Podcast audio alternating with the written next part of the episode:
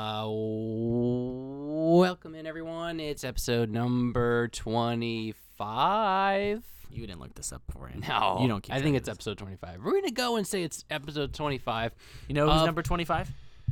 Uh, Jason Giambi, That's right, or as um, Bob Sheppard would say, Jason Giambi. Jambi. Two syllables, not three. Episode number 25 of the 1056 podcast. is it? I'm still verifying. Doesn't fucking matter. Uh, it is. Happy to be back. It's been a couple weeks, which I say almost every single time, and that's our usual cadence. So why do I always highlight it? I don't know. I don't just know, don't but I'll- like that you don't live here anymore, and I wish I saw you more. You trying to get my pants? Dude, we can't do dead air. No more emotion. We have a two-hour interview ahead of this. Well, I was just about to say this episode's a bit of a time warp yeah, it because really is. we did this interview several weeks ago and it's super long, and Mhm. recording this bit now, which is right n- to you will be in December the future, but to us when we do it, it will be in the past. Yep. So like, listening to it in the future right now. yeah. Yeah. So like, is we can't spend forever saying hi to each other and holding hands. Right, ready? Three, two, one. Hi. Okay, that's it. How was your day? Dude, it was sick. Dude, Oh, I I'm a train guy story, now. Sorry. dude. Uh, sorry, I'm a train guy. That's it. I take the train to my job now. I don't know why. I thought you said you liked the band train. Uh, no. I thought Sting for a half second because it's another one. Sting? Hey, because From the it's- Police? Because it's a one syllable. Because it's a one syllable ban, and that's where my dumb brain is. He's not a. It's a person. He's a person. It's in between Thanksgiving and Christmas. If your brain is not in full noodle mode from the booze and food you've been eating, um, then just parlay this month into January and just start it over again. New year, new you in like March of 2020. Give yourself that month to really just melt your brain. It's no stupid. And let me tell you why. Mm. Although it's nice when you work in schools. Transition. sucks. Dude, cor- that Corona's bad, man. Keep going. tell, you, tell your story. I actually just choked on it. Dude, this episode's gonna be great. It's gonna start off really low at two hours. Uh, the first two hours, it's gonna get really good. Nothing's after. funnier than watching your friend ask for help and then letting him. I'm not asking for fucking help. I'm not a drown. bitch. Just go for it. You go. All right, tell you were talking Dude, about I work in a school school, story. so yesterday was a sn- was a sn- our first snowy day of the year. So that tells you when we're recording this. Technically, it wasn't because it's still 2019, but whatever. School year. yeah, all right, whatever. And school Doesn't year, because oh yeah, my years are based on school years, not actual years. Uh, I'm best. I'm based on the Jewish calendar, so I don't know what That's year it good. is. Well, you live in the future then. oh fuck. And it was a it was a snow day, so I just chilled, yo. And then today, I woke up to a pleasant surprise to a three-hour delay. That is fucking nuts. I gotta say that. Like, there used to be two. Oh, there's one and a half. There's hour, hour and a half, two hour delays, which I don't know why you need half hour increments, but never heard of a three hour delay. They the three-hour delay was an advent of the I believe the teachers union Really? to still get in some hours of legitimate of like work work even though teachers are working all the time. Um, i don't really know how it came to be. It's a new thing. That's why a lot of our listeners may not know that exists unless they have kids. Um, and it was awesome except i don't know i don't do math well apparently. Yep. i woke up at 5.30 to a phone call from the superintendent he left me a, a voicemail. He Super said hey, hey yeah he says superman intendant he was intending a lot Super Nintendo. Yep. That's, uh, so the Super Nintendo called me and he said, "Hey Jeff, my favorite employee, there's a three-hour delay and it's like 5:30 in the morning." So I'm like, "All right, what does that mean?" Well, I look I looked it up and then I didn't do the math. And if our normal day starts at nine, Tyler, Right. three hours would make it when? Two o'clock. Hawaiian. So noon. No, I'm kidding. I. It- It, would actually be six a.m. I went through the entire morning thinking our day started at 11. So I got there nice and early to work. and I sat at work for an hour and a half early doing nothing because no one has anything for me to do. So that was great. Um, yeah, so our day was 12 to 3:30. What a work day. It was a wash. Um, we did a little bit of stuff. No, it was a snow. And that was it, man. cool. So that's, you know, I I hate the snow, I hate the cold, but hey, man, Hey man, if you work in schools, it ain't so bad. Yeah. Although I don't get paid on those days. Oh. As long as they don't, it's not. It's, it's once in a while is fine. Oh yeah, yeah, once in a while is fine. Um, okay, so as you could probably notice, we're not live right now, but you can still follow us on Instagram at one zero five six podcast. Mm-hmm. Next episode will probably be live. Tyler might not be there. He might be dead drinking this Corona. Yeah, I'm having a Corona. I gave it a 0.5. Did you really give it a point five right now? yeah. I have never logged it, and I was like, well, I got to drink. You gave something. a Corona a point five. It sucks. Anything that comes in clear glass or anything that's clear that allows light through is gonna suck. All right. Would if there was a lime in there, what would the score be? 0.5. It's better, but if you have to add something to the beer to make it better, it doesn't make the beer better. Does that make sense? That's true. I love Blue Moon, and Blue Moon's great on its own. right. eh, Yeah, the orange. It's, And, it's and then it gets better, but Right. like, it's great on its own. Yeah, exactly. A great wheat, uh, great wheat beer. Um, yeah, this has always sucked. It's piss water. I don't get the like draw of people that drink Corona. You can drink Corona. I'm not saying don't drink Corona. You're stupid. I am. Drink Corona. You're I'm looking at my arm, by the way. I Um, was, and I'm afraid. I was to- cutting down my Christmas tree, and I think I got an allergic reaction to it. So Oh, I thought it was poison ivy. it looks like it could be. Who knows? So sorry. Anyway, um, I might drink that Corona just to die. You take a sip, dude. No thanks. That's gay. uh, yeah, I like I drink Corona. I drink Miller Lite. Live forever. Love it. As far as like light beers go, if you're gonna drink 160 calories, drink two mo- two, two Miller Lites, dude. Drink a Bud Heavy. That's way better. Corona sucks. I like Modelo better than Corona. Well, even though they're there owned by the goes our company. there goes our um, ad revenue from Corona. It's actually Grupo Modelo. They're owned by the same company. Jim. They are. yeah. Well, then what the hell? What's the meta difference does it make? I don't know, dude. It's also a long neck, which, you know, what's funny. Like, there's been other breweries that have made like the short bottles, like Two Roads, and your traditional bottles, like fucking Budweiser. But no one else has done a long neck, and I feel like that's for a reason. And Corona's like, you know what? We wanted. We want this to take as long as possible to go from the bottle to your mouth because they know it sucks. I know why people do like dark bottles. It keeps the sunlight out. exactly. So w- for a beer that is find your beach, and people like to bring it to the beach, And why up- is it glass? Is why is it clear? I mean, Yeah, I have no idea. I have no. I have no clue. because they can change that. No one will argue. They have Corona in cans. It's not bad. It's better in the can. I'm just, but Ish. I mean, like maybe what would you rate it? in the can, 0.75. Ooh, easy champ. You might become a fan. no. You know who doesn't make bad beer? Treehouse? Matt Knight. Oh fuck. That was a. That was a. I lobbed that up. What did you. I say? I said this five minutes ago. Noodle brain between Thanksgiving It's and okay because we'll fix it in post. You know who doesn't make bad beer? Treehouse. Keeping that all. It's okay. We'll fix it in post. yeah, yeah, yeah, yeah, yeah. Yeah. You know who doesn't make bad beer? Matt Knight. Matt Knight. I'm keeping all of that. I want people to see the behind the scenes. It's like the behind the music. While they're gonna see all this audio. You're- Yeah, dude. Anyways, noodle Nat brain, noodle brain doesn't fucking matter, dude. Knight Brewing Company is the star of the show today. Yay! Went too close to the mic and gonna clip it. Doesn't matter. We're Anyway, so pumped about it, man. we are very very. It was a pumped. long interview of pure gold. Yeah, so we were thinking, okay, we were thinking like we should cut this out, we should cut this out, and then we were like, no, we're gonna keep this all because it was actually a really good two hours. Um, Matt and Knight, oh, go on, sorry. No, I was just gonna give a uh, uh, heads up Mm-hmm. that if you're ready to get learned, Yeah, this is your episode, man. This is this Yeah. gets technical, baby. If you want to know, if you want to get some some knowledge in your brain, yeah, this is the episode for you. yeah. And uh, like we said before, um, we're doing a little series for the end of the year. Um, it's like the 12 days of beer people. Matt and I is gonna start it off. Um, we have some commitments from other homebrews, from other podcasts.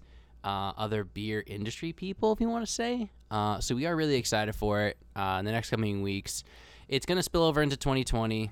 We do want to do our best of 2019 awards. Like, we haven't forgotten about all that. My whole thing if you're doing a best of the year awards in the year that you're saying the best of award, it doesn't make sense. Granted, probably nothing's going to rattle the cage in between the time that you're doing the award show and the end of the year, but I'm a purist if we're doing best of 2019, you got to do that shit in 2020. So that way you see every single day of 2019 what was the best beer. So we better rapid fire some of these interviews. man. Yeah, so my thought was to do like two at a time. Um, this one was two hours. There's might be some that are that long, but there's going to be others that are maybe a half hour, maybe 20 minutes, and we can kind of bunch those together. So, That's fine. You'll see when it happens. I want to talk Yeah. about Matt Knight. Yes, uh, before we do that, do we want to go over some beers that we've highlighted over the past couple weeks to keep tradition, at least if we're not going to do a live show? Yeah, give like two because this is already a long episode. Yeah, it is. Okay, so I have I have a couple actually. Uh, I have one very green by Treehouse. Um, went up there, well, went up there on election day, but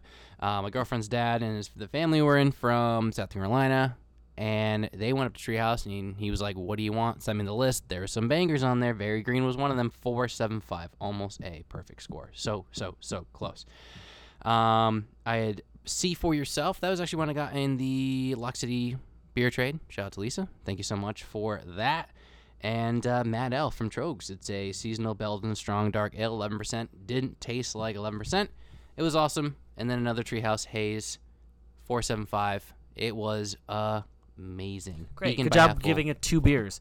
Anyways, Yeah. That's like two breweries. I'm gonna give two. My noodle brain. Uh, s- I I had the Blue Point Brewery Summer Ale because I found it in my fridge. Oh, yeah, yeah, yeah. What'd you think? It's three seven five. Yeah, I like it. Uh, the Doppelganger from Treehouse. I had that while we were watching Rough and Rowdy. Oh, yeah. Shout out to our, our buddy Vone who Shout was out to who was there. pay-per-view per, paper fuck Pay per view Vone. God, I, I want to say paper vone, but whatever. Dude, he's not made of paper. How do He's you know? made of fucking It's got spaghetti, yeah. And Oh My Juice. I get well, I give the Doppelganger a four, by the way. yeah, it's really It's good. very good. And Oh My Juice by Aspetuck Brew Lab. Oh my, what? Oh My Juice. How spell the last part? Juice. not my people. Not Oh My I'm not Juice. gonna lie. The first time you said "Oh my," Oh My juice. From Aspetuck Brew Lab, I gave it a three. I went to Little Pub with uh, the girlfriend and the family, Oh, nice. Okay. and I had it there. So, anyways, those were just a couple beers I had. nice. Very Anyway, good. so let's talk about Matt Knight. Matt Knight. So, we love him. let me say this: you're gonna hear a couple times I'm saying like at least a three-time uh, award winner. Um, he pulled me aside after the episode and he goes, "Actually, I have one more like 20." And he was a very modest guy. I don't mean to say that like he was bragging. No, Um, we looked like idiots. Yeah, it felt really dumb. Unlike the other rest of the episode where he schooled me and made me feel dumb in the nicest way possible. Kidding, I'm totally kidding. He is a national homebrew competitive comp national homebrew competition winner. There it is. There he is. He tells the story of uh, the porter that we actually had on the show a couple weeks back, and during this interview, you're going to be hearing soon. Uh, he's another Connecticut guy, smart guy, smart, smart, smart guy. He talks about everything from how we got the name, how we got started, the other breweries he's worked with, his experience, The molecular structure structure of beer. the molecular structure of But beer. we also go off the rails, and, and it's not all sciencey mumbo jumbo. I want to say that because it's really not. It's not. It's we we go off the rails. We talk about a whole bunch of different stuff. It's it's a great conversation. I'm excited for everyone to hear it. Yeah, no. And let us know what you think. This is going to be really awesome. Like I said, starting out the 12 days of homebrew. Um, we have actually a lot of good stuff coming up. So this is probably going to come out on the 4th of December. I'm going to try and just put it together and get it sent out right now. Um, it's like 8 o'clock on the 3rd. Probably going to get it ready by the morning. And if you like what you hear, and even if you don't, um, how would they get in con- how do they get his beer, man? They, how, would- can they find him at some Dude, kind of he's a homebrewer, man. I know. Visit your local festival. Go to those festivals. Try to find uh, Knight Brewing Company, formerly Knight and Day, but now it's Knight Brewing Company. Um, he has awesome stickers too. You know, he's see got awesome beer. Go check him out at any of these like festivals slash like get get-togethers with the homebrews. He's probably the best one to ask. Um, but yeah, his social media is Knight Brewing Co. They'll all be K N I G H T Brewing Co. It's going to be in the description of the Absolutely. episode. Uh, but we're really excited, and we have a really, really busy next few couple of days. So I want to highlight this before we go to the interview with Matt Knight. Good. Um, this week, uh, the guys at Half Full were nice enough again uh, to invite us uh, to their winter event, their neighborhood event. I guess that's the best way to put it. Um, but we're so it's we're, we're so excited. It's gonna be down in Stamford. Um, it's opening on Friday. It's their winter beer garden at Mill River Park, their winter wonderland. Go to the website halffullbrewery.com. Follow them on Instagram at halffullbrewery. Gonna fuck that up, and I'm a bad friend. Mm, can't get the social media right. I should look this shit up. Half Full Brewery. That's the Instagram handle. Um, it looks great. They're gonna be pouring beer out of like an old like 1920 truck. It looks awesome. so fun. Um, we're gonna be there for the kind of soft opening, um, kind of the the media event. So follow us on Instagram at one zero five six p o d c a s t to look out for that. You know it's gonna be on tap is Beacon. Beacon's their newest IPA, New England IPA. Um, they're not paying me to say this, but definitely get it anywhere you can. It's my favorite half full beer. I love it a lot. Um, they're gonna have a couple beers on tap, Yeah. and it looks nice. The It's event delicious. itself looks great. Um, I'm excited. agree. Uh, shared a shared a beacon with uh, some of my girlfriend's family, and they loved it as well. So we're really excited for that event, and uh, thanks to the guys at Half Full for being really good sports. Uh, we might have to have them on the show. I think they're gonna be down for it, so I'm gonna reach fun. out to them. Um, then next this weekend, uh, we're gonna be with the with the guys at Squishy Bishop and Beerman Beer. Shout out to them. Gonna be at East Rock doing a little thing there. Really excited. Um, and then yeah, and then we got some new uh, how should I say this graphics? Let's say for the podcast, graphics, maybe some new Stickers. stickers, maybe some new logo. We're gonna be ha- we'll have them on us. Yeah, we are gonna have them on us. If you see us, just ask for a sticker. Say, hey man, I want that sticker. Say, hey bitch, I don't know you. There you go. Nailed it. Kidding. Uh, without further ado, Let's do it. yeah, let's do it. Here is Mr. Matthew Knight of Knight Brewing Company.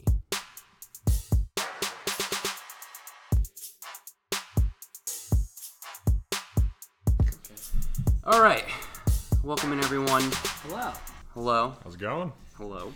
Uh, we're here, the third voice. It's a very special voice. Um, our guest on today is none other than Matt Knight. He is an award winning uh, home brewer of Knight Brewing Company. We're really excited to have him on. It's going to be the first interview in our 12 days of Beer People that we have for the end of 2019, beginning of 2020. So we're really excited to have you on, Matt. Welcome in. Welcome. Thanks for having me. That's awesome. Appreciate it. Um, so, like I said before, you are with Knight Brewing Company. It was formerly called what Knight and Day. Night and day, yeah. All right, Day. You just cut off Day altogether. You said screw it. Yeah, you know, we just kind of like uh, when I first came up with it, it was kind of kitschy and you know whatever, and uh, I was able to design the, the logo in my 3D software. So, uh, you know, and then as I started making logos and started thinking about if it was actually a brand, the day doesn't really fit. So it was That's easier true. just one word. I thought you worked with a guy named Day, and then he just kinda, like you fired him, and you were like, Yeah. all right, fuck Day. It's Let's just talk Night." about that drama. What's, who's this day guy? I was afraid to bring it up. I was like, well, we'll see. He's So- dead to me now. yeah, that's fair. It was a Lennon McCartney situation. It's over.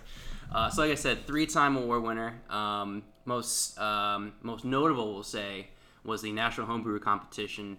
Um, Jeff and I sampled it this week, I guess technically, um, as we finished up our last Yes. episode Oh, with the that's porter. It was amazing. I know um, we were at Fairfield Craft Ales yesterday. I don't know whenever people are going to be hearing this, but uh, we were there yesterday to try your Midnight Rider. Is that Yep. name? Got it.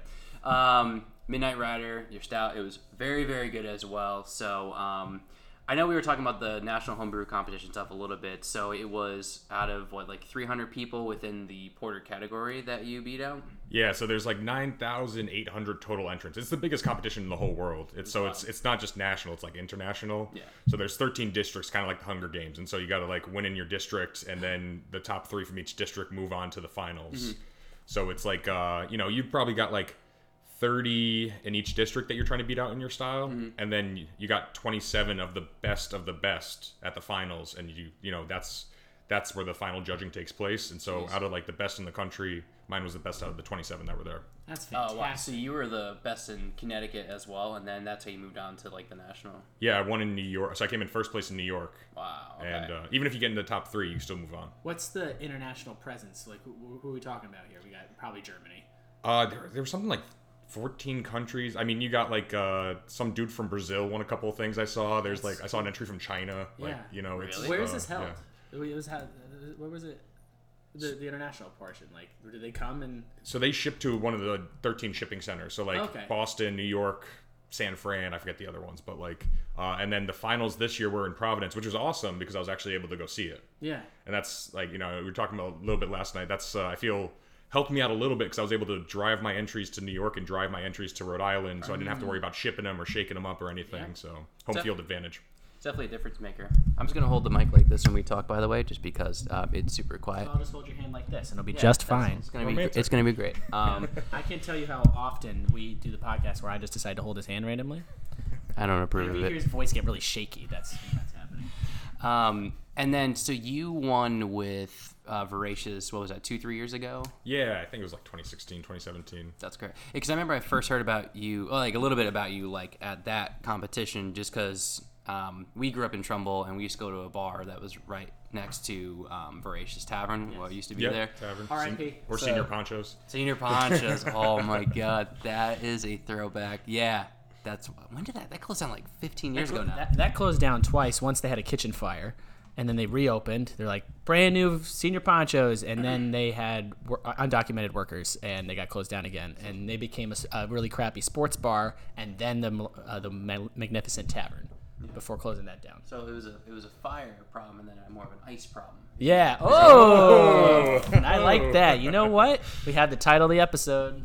Fuck. God, no, we don't.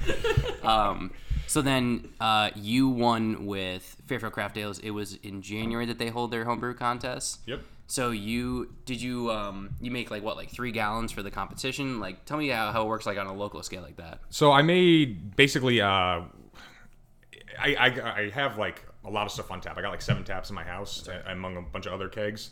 So I basically like brew stuff. I try to have a lot of variety, and then when it comes time for a competition, I'll literally taste everything and say this is what I like the best, and this is the one I'm going to enter in. Jeez. So I don't necessarily because some of my stuff it's better after six months. So I don't know I'm going to brew for something six months ahead of time necessarily. But um, yeah. So I, I mean, I go in, you submit like two or three bottles, and they usually do the same thing. So they'll take all the, they'll kind of do like a mass judging where like they'll keep the same styles and they take the best two or three from each. And then they'll like do a mini best of show as they call it. So then they'll have like 8 to 10, 12 beers or something like that. And they'll go through one by one and say, okay, this one's the best to this style. This one's the best to this style. And, you know, come up with a winner. So was it a lot of dark beer since it was back in January? Was it like sours? Like how creative do people get when it comes to homebrewing? This, this time of year count, I guess. I think homebrewers are pretty interesting people. I mean, they'll throw anything in a beer and, and try to get yeah, away with it. So, God. uh, I think no. The second place was like a uh, saison, and uh, I think there was definitely a, a different variety. IPAs are always really popular. Mm-hmm. Um, you know, the the standard porters, some lagers, IPAs usually make an appearance, but sometimes you got like a you know I've done a mushroom porter before. You don't tell people it's mushroom. You tell them it's chaga, so they think it's cool. A mushroom porter? yeah, it doesn't. T- it tastes like uh, you make tea out of it, and it tastes like coffee. Really? So it's kind of like a coffee porter, but then like it's made out of this like dried mushroom that grows in Maine and Siberia. I want this. I hate mushrooms. I do not want this. Just ate a mushroom pizza, so that I would- answered that question. I would probably still try it though, yeah, begrudgingly. Um, all right, we're gonna do a quick break right here. I know we just started, but we'll be right back. So, so congratulations again on your on your win. So we want to go way back. I want to go way back. I want to hear your story. You like we said, you were formerly night and day, but I want to know like where you decided to do this, to like really go in and make beer and take it seriously, not just do it in your house and keep it for your friends. Well, so like the first batch I ever made, if you want to go way way back, was Sure. back in college. Uh, my roommate, uh, shameless plug here, Spice Trade Brewing Company in Denver. Okay. Denver area. He he's a part owner there now, but we did our first batch together, and it was a peanut butter porter, and we used zero sanitation, and it came out absolutely awful. Oh And boy. I was more of the helper, like drinking beer on the side, trying to tell him like, "Yo, dude, we should definitely like take peanut butter and spread it on the inside of the bucket with our hand, because that makes a lot of sense." so uh, You got to get rough and dirty before you get the good stuff. yeah, and then I read a book. Uh, so I uh, I went up back up to Alaska, came back home, and my brother-in-law was like, "Hey, dude, you know, you always talked about brewing and home brewing. You said once you get a house, you're going to do it." And I was just like, "Geez, you're right." So uh, got some equipment, got a book. Most people start with like extract. I didn't want to start half-assed. I went full grain, first batch. Um, you know, I joke I take like this How to Brew book by John Palmer. It's like the Bible of home brewing, and I, I started on page like 200. Yeah. You know, I just said, screw the first 200 pages. I don't, I don't care. I want to go to all grain. Yeah. So uh, yeah, man, it just you know the first batch tasted like crap, but you couldn't tell me otherwise. I thought it was the best thing in the world. You know, I put it on tap, and it was uh, it was a I Pliny the Elder clone. Really? Uh, Yeah, and it tasted horrible because I didn't understand that 60 minute hops were supposed to be boiled for 60 minutes. I thought you put them in at 60 minutes. so I completely reversed the schedule, and my bittering hops were my flavor hops, my love flavor it. hops were my bittering hops. This is so trial and error. Like Oh, it's yeah. so true for everybody. Nobody gets it right the first time. I time. figure That's how you especially get here. with, with beer, it's been around for thousands of years. I mean, like there's millions and millions Oh, of yeah. trial and error moments. I feel like throughout history with it now, and the fact that we've gotten it to like this point, it's even with like trial and error, I feel like it's still as good as it was. But it's uh, can, we, can we have to bring this up, or have to can't keep it here? Yeah, give it that. It's fine. Just but just like cooking though, like if for if, if you're it's it's the same thing. Like people have been cooking Yeah. forever, and yet people still go into their kitchens and do trial and error. Like Yeah. and you have to try your own thing and your own aesthetic, and you want to and then you want to experiment. You want to go all over with the levels and everything. I'm sure. Yeah, it's like a pinch of extra, you know, cooking. Pinch of salt makes a big difference sometimes. Maybe you need a little bit more, a little bit less. Same thing with these, you know. Uh, I, I'll increase my grains or my hops, trying Mm-hmm. to find that right balance. It's it's always beer and everything, food. It's all about balance. So It's amazing. So yeah, so you trial and So error. trial and That is error. You did you did trial and error. You you made your your first beer, but ha- you you called it night and day, and you wanted to make a thing. Did you, when you were build making those beers, like when you bought the book, bought the equipment, did you have this in mind, like a home brew? You're gonna make something, you're gonna submit it to people, or were you just doing it for for you? I came up with the name just like you know, kind of like my first beer names. It was just like corny stuff that had the word night in it, right? Sure. So I was just trying to come up with something kitschy and like you know whatever. And as I moved on, like I think I it uh, the turning point was at my first. Uh, it wasn't Smoke in the Valley, Sport at the Shore. Oh, it was nice. raining sideways. I was there and I had my jockey box. I bought all this like what I thought was really nice equipment, and I get there and I look like. You know, the kid who walks onto the basketball tryouts that's never played a game in his life with like the shorts up to his stomach and like, you know, like I had Shoes untied. yeah, everyone's got these really nice setups with jockey boxes and covers and like really professional, like like um, Ghost, or not Ghost, sorry, Spirit Brewing Company. Oh, yeah, yeah, yeah. You know, I saw theirs and I was just like, man, that is that's that's pretty cool. So I kind of started like emulating the home brewers. We, we all push each other a little bit, you Yeah, know. It's like one guy does something and then we all see and like, yeah, that's cool. Let's Yeah. let's step our game up a little Ha- bit. have you felt that support from like the rest of this community? Because we have. So I was just curious. Yeah. You felt, when you came in and you were like presenting your stuff, did you just like dive right in? Everyone's always supportive. Everyone's always super nice too, and yeah, every I mean, almost too nice. I'd rather have people tell me they don't like my beer and tell me what's wrong with it than Right. be We like, can, this we can is change that. We can definitely. We'll give you our ideas. I mean, like he's gonna be better than me. Um, yeah, because I was actually gonna ask that too, because especially like within like the micro and nano space, as far as like a, from a commercial scale in, in Connecticut, everyone's like collaborating and everyone's like helping. You see, like even at the Two Roads event on um, Monday, the fourth, I think that was, where it's like all these like breweries in Two Roads and they're like sampling with Two Roads in Area Two, and I feel like with something that is a so saturated and like b so competitive, it's like very weird to see that it's like so cohesive that like everyone's like working together and doing all this from a consumer standpoint at least. Um, but you're saying in the home brewing like it's very much the same. Is it like closer? Would you say? Like you said, everyone's like so nice. I think it's it's it's probably the same like you know the homebrew level. It's it's a rising tide lifts all ships, right? and Right, so right. everyone supports each other. Like if I have a question, you know everybody's always like you know liking each other's photos on Instagram and Oh, all, all the supportive stuff that you see. And I mean it's the same thing at the professional level. I've heard you know uh, when I was doing some stuff with Kinsmen, like you know they'll call up a brewery and just be like.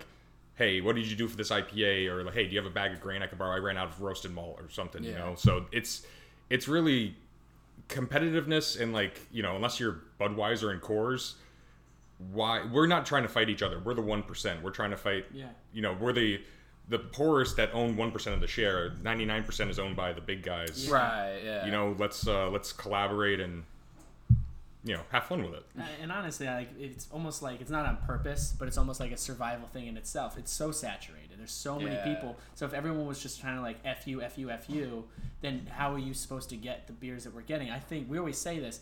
We never really had bad beers since we started doing this. yeah. You know, I've had bad beer, but we haven't had bad beer doing this. And Right. I think that is contributed to like it's competitive but friendly. So people are putting out their best and then everyone's trying to one up each other in the best way possible. Yeah, and it's great. Like you especially see that with like these homebrew competitions. Because I was talking with um, Spear, uh, funny enough, um, and I was like, when people are making five gallon, like ten gallon amounts, they're using like real fruit and like you know real cherries instead of like an extract or anything like that. Where you look at like Two Roads are huge. You obviously can't just use that at scale. You have to eventually cut some sort of corner while trying to keep the integrity of your product. But you you just can't have everything. It's Too expensive. And that's the thing I know so much is that with homebrewers, you're obviously making it on such a smaller scale. Everything tastes like way better, and that's why like your stouts, your porters, like they're flavorful to begin with, and you can tell that's like there's no like shortcuts, especially with you. Um, like you're using like real peanut butter, you're not using like a powder. Oh no, I'm using a powder. Oh, well. we're gonna cut that all from the record. That's okay. Yeah, I know, I know. Um, it is, but even even with that sentiment, like it's still I don't know like what it is, but the quality is just so much higher, and I love seeing that because that's like really the future of like the state of Connecticut. Yeah. It, it doesn't have. I mean, real ingredients. I mean, it, to me, it's premium stuff, right? So the powder I use because it's a science thing. You don't want oils and fats in your beer, Oh, and so okay. that's dehydrated peanuts. But like, uh, yeah, like you said, you, at some point you gotta use an extract, and those big guys they have access to a lot better extracts than we do. Yeah. So they can get a cherry extract that tastes amazing, whereas we're going to like. And Amoretti makes great products, but like Amoretti's the most popular one available to us. yeah. And some of their stuff's good, but it also works best when combined with the real ingredient. Right. So you need some like if you do the passion fruit, half passion fruit, half of the flavoring, which is made from natural stuff too, but it just kind of boosts it a little bit. Yeah, and I noticed that especially with the hard seltzer this summer, because a lot of like these breweries in Connecticut were doing the seltzers. Stony Creek and Two Roads are like the two biggest ones. Two Roads is really like the winner as, as far as like in Connecticut, in my opinion, goes. And like their whole thing was like we use real fruit, real fruit has color, like Truly Spike Seltzer, like those are all clear, and they use extract there, and you can tell. Yeah. And even Stony Creek did a seltzer that was clear, and they used an extract, and it just like didn't taste good. Like, it just was not good. And that I feel like you really can't hide behind a lot of stuff when it comes to flavorful stuff like seltzers that are going to be like a tart flavor or like a citrus flavor. There's no hops. There's no nothing to hide behind. It's like that's it. Well, this is a good segue into the first uh, experiments. Way to read my mind. I got a seltzer here, which is actually made with half real fruit and half extract, Ooh, okay. like I was just talking about, to try to boost the flavor. So you'll Little uh, ASMR. Oh, that sounds good. I picked that up on the mic. That sounded really good. so here, I'll let you guys pour that. But Awesome. yeah, so uh, Here, Jeff. While he's doing it, do you want do you want to just turn the bottom knob just to the left one? There you go. Perfect. There So go. uh, for homebrewers, you know, again, like you said, we have smaller systems. We don't have all the nice stuff. Like they uh, they filter a lot of their stuff to make it clear. Unfortunately, uh, homebrew seltzer comes out with a slight yellow tint. So the best way to cover that up is with uh, red fruit. So like your oh okay. So it looks mine. Uh, you know, as you can obviously see on the podcast. Give me your own. No, uh, it's it has a slight pink hue to it, Yes, it Yeah, does. it does. which I got from uh, pomegranate cherry juice. oh wow okay. and then I added some summerberry uh, Amoretti flavoring to boost it up. So that's like blackberry, raspberry, and boysenberry. Oh nice. Okay. Look at that. Isn't that pretty? Yeah, I mean that is like pink. It almost looks like a rosé. That's like the best way to put it. So, thank you, Matt. Cheers. Cheers. Cheers. Clink, So clink. we do that. Long ass arms. Yeah, no, no freak. Ooh, that is smooth. That's real nice. Okay. Gonna be honest. Don't like seltzers, but this is good. I gotta be honest. I don't like seltzers either, but I got a lot of friends that don't like beer. Oh, okay. There So you go. I'm trying to get something that when people come over, I always like. I'm not a big fan of ciders. I make ciders every year, Mm-hmm. which people don't like either, actually. So I don't know what. I. you must be really popular at parties, like when you're like, "What can I bring?" And you're like, "We all know what Matt Knight's gonna bring. Yeah. He's gonna bring his own beer, and it's gonna be great." really good. How much do you want me to bring? Do you want the full setup? Or... Yeah, I mean, so what were the? You said pomegranate. What were the other um, fruits I used in this? pomegranate cherry juice was the like real. So I literally used POM Wonderful Hmm. and just dumped it in. Really? Okay. and uh, not much. It's, it's it's I try to keep the same residual sugars as like the commercial guys, like two grams, three grams of sugar. Okay. Um, and then I used um, the flavor. The color was right. The flavor was there, but it was a little light. So then I boosted it with the Amoretti wild berry. Yeah, that's not. I mean, because the color almost looks like it could be. It could be cherry. It could be like grapefruit. Like I saw that and I was like, oh, this could be like a like a Yeah. blush like pink grapefruit flavor. But it, I taste cherry and a little bit of pomegranate as well. And cherry, I feel like cuts through everything. So you don't need to use a lot for that, do you? No, I mean I literally used probably half a cup of the pomegranate juice total. Wow. And so it, like that's a really strong flavor. Right. And going into a seltzer which is pretty bland. Um, yeah, it's it's uh, you want it to be balanced. You, you, I'm really just trying to make it look like the commercial guys, and also I don't want to hand somebody something that looks yellow because it uh It looks like this. Yeah. It looks like this. Let's give it a But Bear, this doesn't. Bear Grylls will love it. Uh, Mar, do you want to try some of this? you uh, gotta seltzer? try this. Hold on. Yes. I'm bringing. I'm bringing the mic over. Bring your mic over. Come here real quick. Come here. This is important. Pizza and seltzer. This man. is for the They're good. content. All right, give this a taste. Come here. Remember the guy who made it is right to your right it is really. I, I love it. It's very light. I Very liked it. light. Refreshing. Very That's refreshing. really good. That's good. Thanks. Did does this have a name to it? Did I miss that? Yes, seltzer.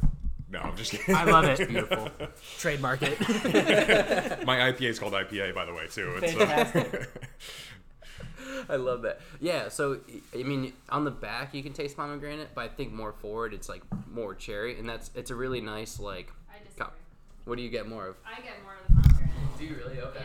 Yeah. I, I get a lot of the berry, like the boysenberry, Yeah, like that. Very it's berry, Yep. but pomegranate on the like the first taste. It That's changes I every. I mean, every time I taste it, like as you it oxidizes more, I mean, it changes. I get more mixed berry now, like more cherry. Yeah, I still get. I mean, the cherry is still like so like, fr- for me, it's like front, but and at any point, like, it tastes like what you put in there, and that's like obviously the goal, and it tastes very good too. Yeah. For fruits, uh, for fruits that are so citrusy and tart and strong, like it's not like an overpowering seltzer. Which is there such? I don't know if there's such a thing.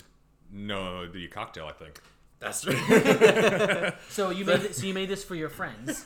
What did they think? Uh, they liked it, but they never drank it, so it's still on top of my house. Uh, What are they doing? What kind of friends you got here? Well, no, we're calling out Matt Knight's friends right now. You gotta get on this. Yeah, this is really good. So, uh, speaking of like um, kegging it and all that, with the CO2, do you need to do anything differently as far as the amount of pressure that you put into it, since it's not as heavy as something with hops and malt and all that? yeah, so I tried to actually I carved it up more because it's so thin that you want that effervescence to come through. Right. Um, so at my house, I got like I went on a Craigslist when I started out. I went on Craigslist like shopping spree, and everybody was selling a CO2 tank. I snatched it up. So I got like four 20 pounders. I got regulators all over the place. I got a on my main uh, kegerator, I got a five-way regulator. So all my beers are at different pressures depending on whether I'm serving them, carbon them, fast, ca- quick carbon them. Gotcha, I okay. uh, I can dial it in. I forgot to give the nerd alert here. This is gonna. This is for all the nerds out there that really enjoy the breakdown. No, this is gonna be great. Um, I love it. So here's a thought: someone's got to come out with a nitrogen seltzer for it to be just super smooth and to taste like water. Putting it onto the ethos. So just just pour them water, maybe. Well, it'd Maybe just go to the sink? That was literally I was like, someone, some homebrewer is gonna do a nitrogen seltzer. That's actually not a bad idea. I'm a You can genius. cut down the sugar. Yeah. Matt Knight's got a thinking face on. so those. on that note too, and nerd alert too. But so like with stouts and uh, like some porters, but with nitrogen, how does the pressure differ? Is it more? Is it less than CO two? I'm honestly not 100% sure. I do know. So nitrogen's a whole totally different system. Right. Oh, okay. Um, which I don't currently have, but I would love to have, Mm-hmm. but it's expensive. Uh, but the nitrogen bubbles are just finer, which is what gives it. So let's say they're at the same pressure or the same like carbonation level. Mm-hmm. I know nitrogen will feel fuller because the little bubbles fake you into thinking that it's frothier in your mouth, Right. and you're getting that like foamy, like Guinness. You know, Guinness is the classic nitro pour.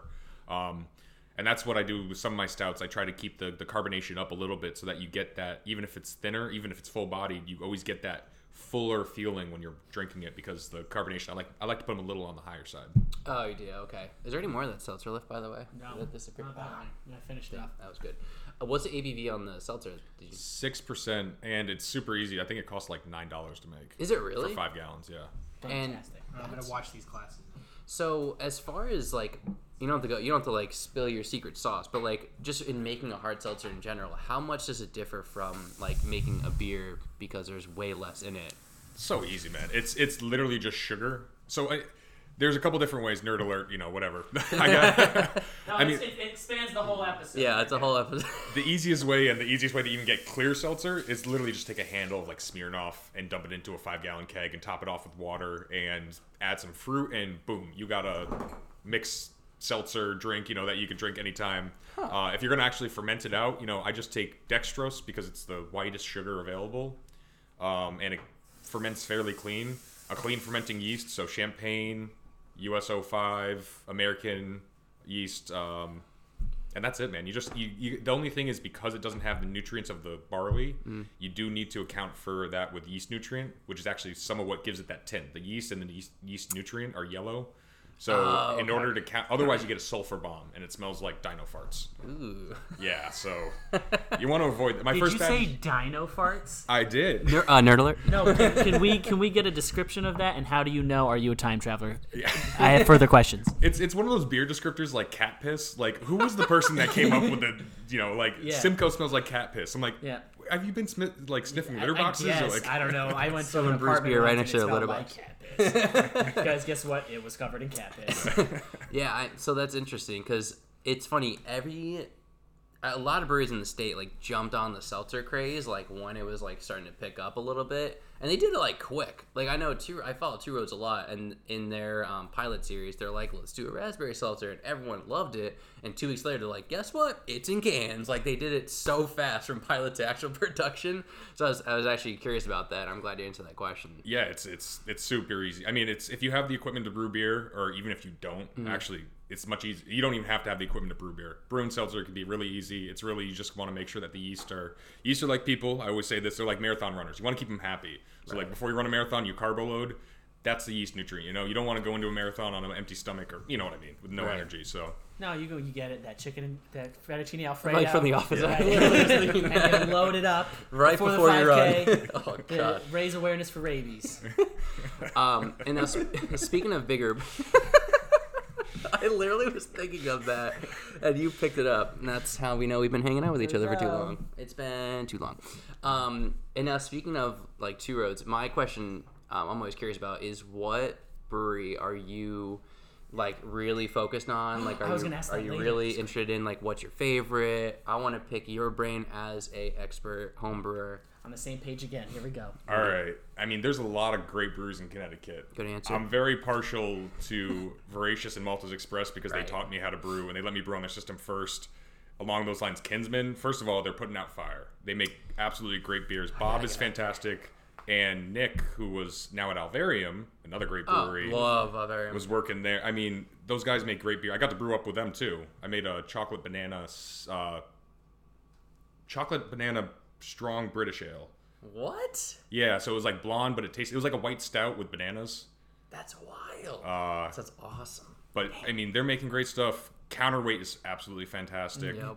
Uh, OEC, I've only been a couple times, but anybody making those kind of quality sours, you know, I've seen their facility. They got barrels on barrels on barrels. I mean, that kind of dedication. They're making their, they're farming the land. I mean, that's just, it's kind of cool. That whole, you know, Thrall family malt, just that They're whole like bringing yeah. it back to like, you know, Connecticut made, Connecticut grown ingredients is kind of cool. Yeah, and I know um, a lot of homebrewers are doing that now, like uh, Connecticut Hops Mall. I know Loaded Dragon, shout out to them, but um, at the latest um, Smoke in the Valley, they did like a full 100% Connecticut New England IPA, and it tasted obviously really good because the time it's not like it's. I think it might be full flour. Uh, they have to verify, but even if it's like just the compressed pellets, like it still is going to be that much more fresher than having to ship them from Oregon or New Zealand or anywhere around the world. So I'm really loving that transition too. But um, yeah, Alvarium counterweight, totally on board with you there. We, like I said, our last episode or whenever this is being recorded. We had an episode recorded. there, yeah,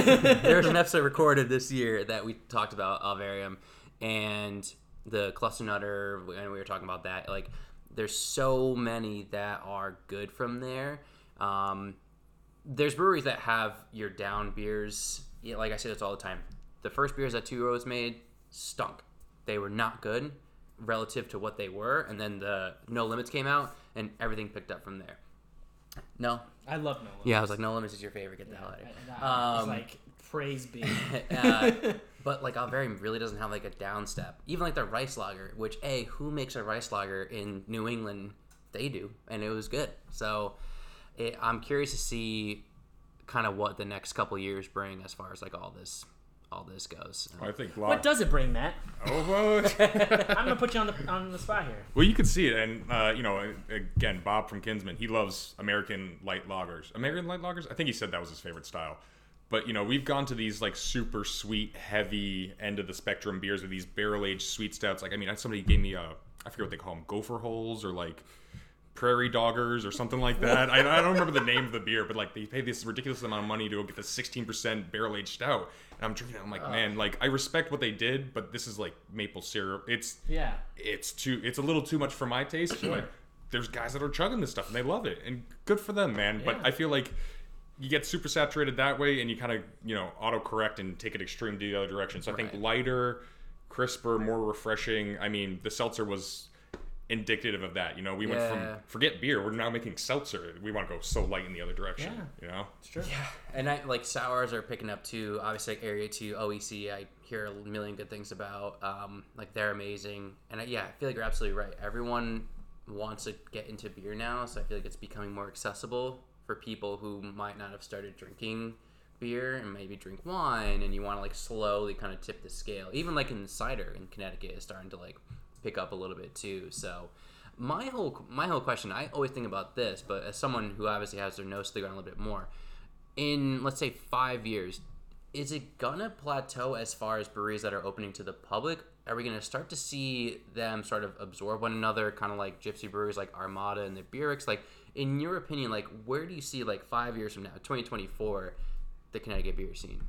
I love the Armada business plan. That Right. whole like let's share space and let people who want to like contract and build their brand come in. Yeah. Uh, you know, Johnny's doing a great job there. He is. But um, you know, I hate to be pessimistic because I would love to open a brewery. I think every Yeah. home brewer's Yeah. ultimate dream is to be, Have a storefront. yeah, storefront, doing what you love, making beer. I mean, like, but at the same time, like half of the what I I hate to say what I've learned from winning all these things where I get to go brew with them for the day. No big deal.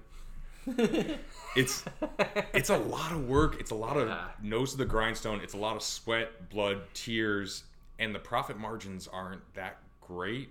So I hate to say it. I think we're already going into the. I would love to open up something small. I want to like retire and just have like a stupid little garage that you know people can come in. I'll make my one barrel batches, and if people want to come in and drink some beers, you know that that would make me the happiest. You know, Yeah. that kind of. Uh, You know, it's funny. Uh, every brewery that's opening, um, there's Stewards of the Land just opened up. It's all like northern Connecticut too. Like if you look at a map, like Fairfield County, I think well Derby's not, but you have like two roads and you have like Blind Rhino, which is technically a restaurant, and then you have like Half Full. It's so sparse, like in Fairfield County, just because real estate is so expensive. You can't see. Yeah, you can't see this. I'm Yeah. making the money side right now. yeah. now. That's right. So it's funny, like everything, like the past like ten breweries I've opened up, I'm gonna guess we're within ten miles of like Manchester, and it's just I feel like it's all trending up there. Like there's a brewery, Black Pond, in Danielson, Connecticut, which is like an hour, almost two hours from here in Connecticut, which you would never believe takes two hours to go across state, but it's like. In like for me, I see that like these little towns are gonna just have these like little nano. I don't even know what's below nano. Um, micron brewery, not even micro. I don't even know And Mac- micro nano. Micro nano like little like garages like you're saying and like they're gonna just be open like not even full year like fat orange cat like Yeah. How about Orange- how about a beer truck?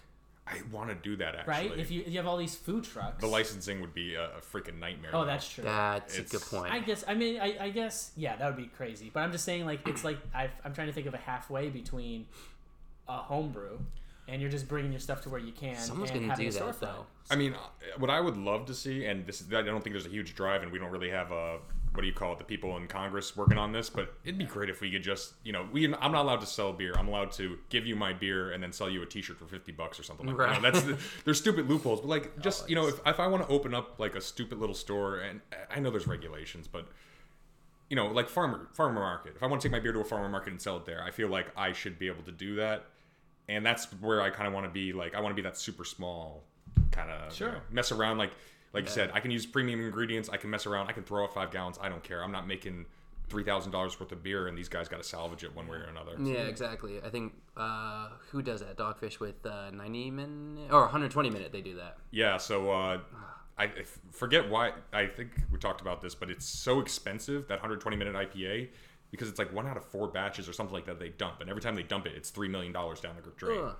And it doesn't because it's a hard thing to ferment. It's 18% alcohol. It's almost impossible to get to a beer to go that high. They do it. Sam Adams does it, and you know it's it's 15, 16% is usually around the limit. Yeah. Uh, and speaking of Sam Adams, we have two um, empty go on. No, go ahead. Oh, two empty containers of uh, Utopias. Um, Matt is a Utopias collector. Uh, a little jealous of that, but um, I tried like two sips of it of the 10th anniversary one, and I will let you kind of describe it for people who maybe haven't had it before. Um, why do you love it so much, and how do you think Sam Adams does it?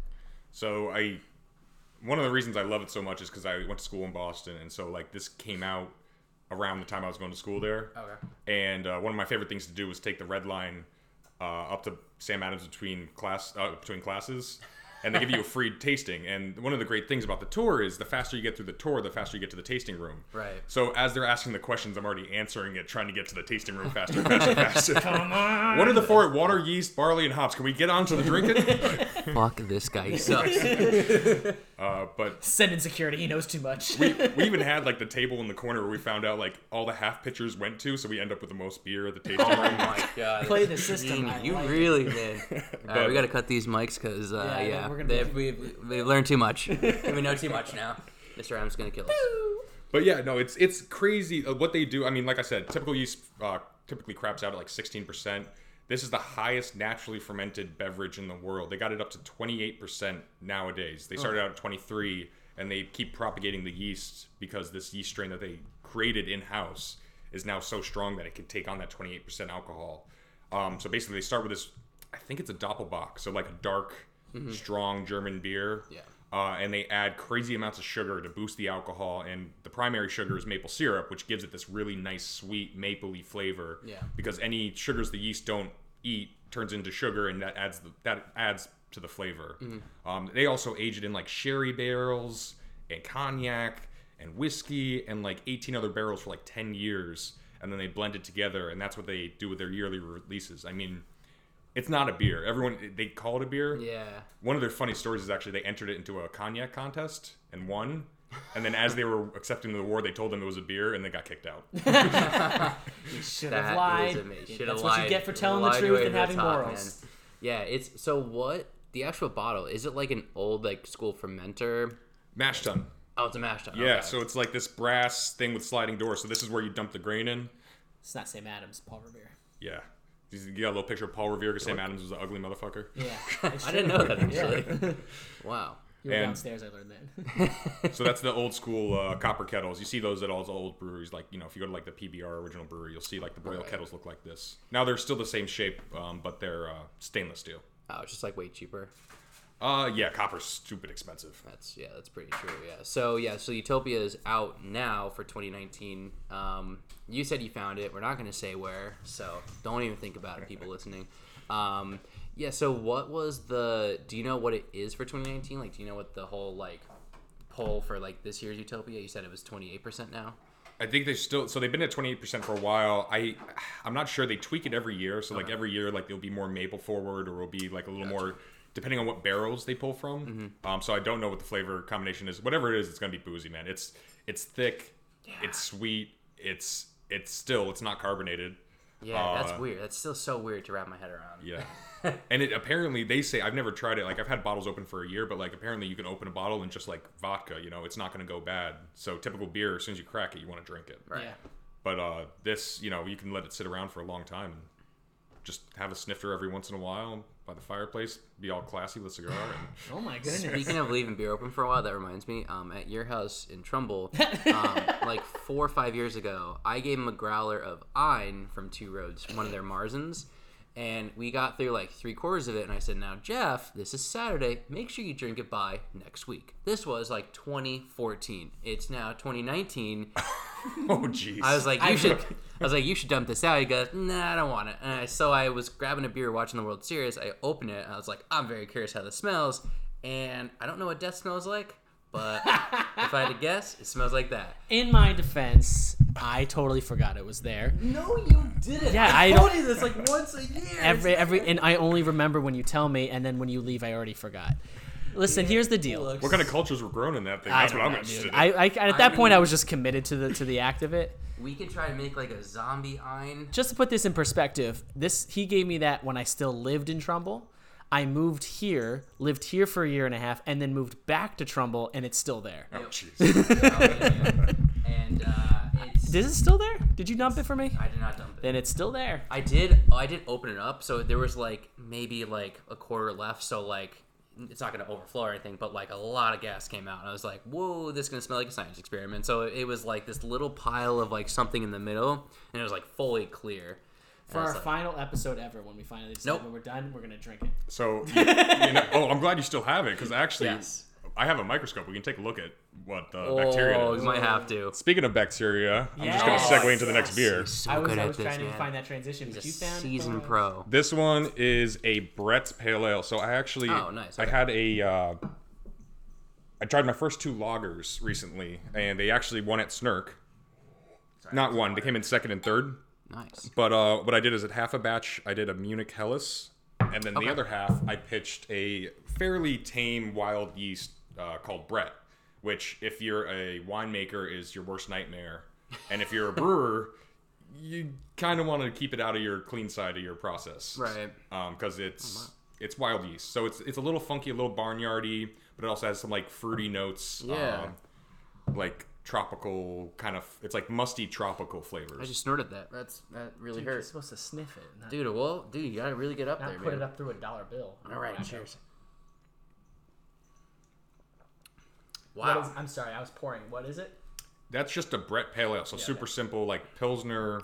It really the Yeah. uh, ye- the bacteria did all the work. So there's like very little hops. It's super bland base Yeah. uh, malt, That's easy. and the yeast adds all That's the nice. characteristics. That's just that's easy. It's smooth. pretty clear too. I mean, it's not like totally see through, but I mean, yeah, that's clear. That's clean. That's nice. Well, this is uh, seven months old.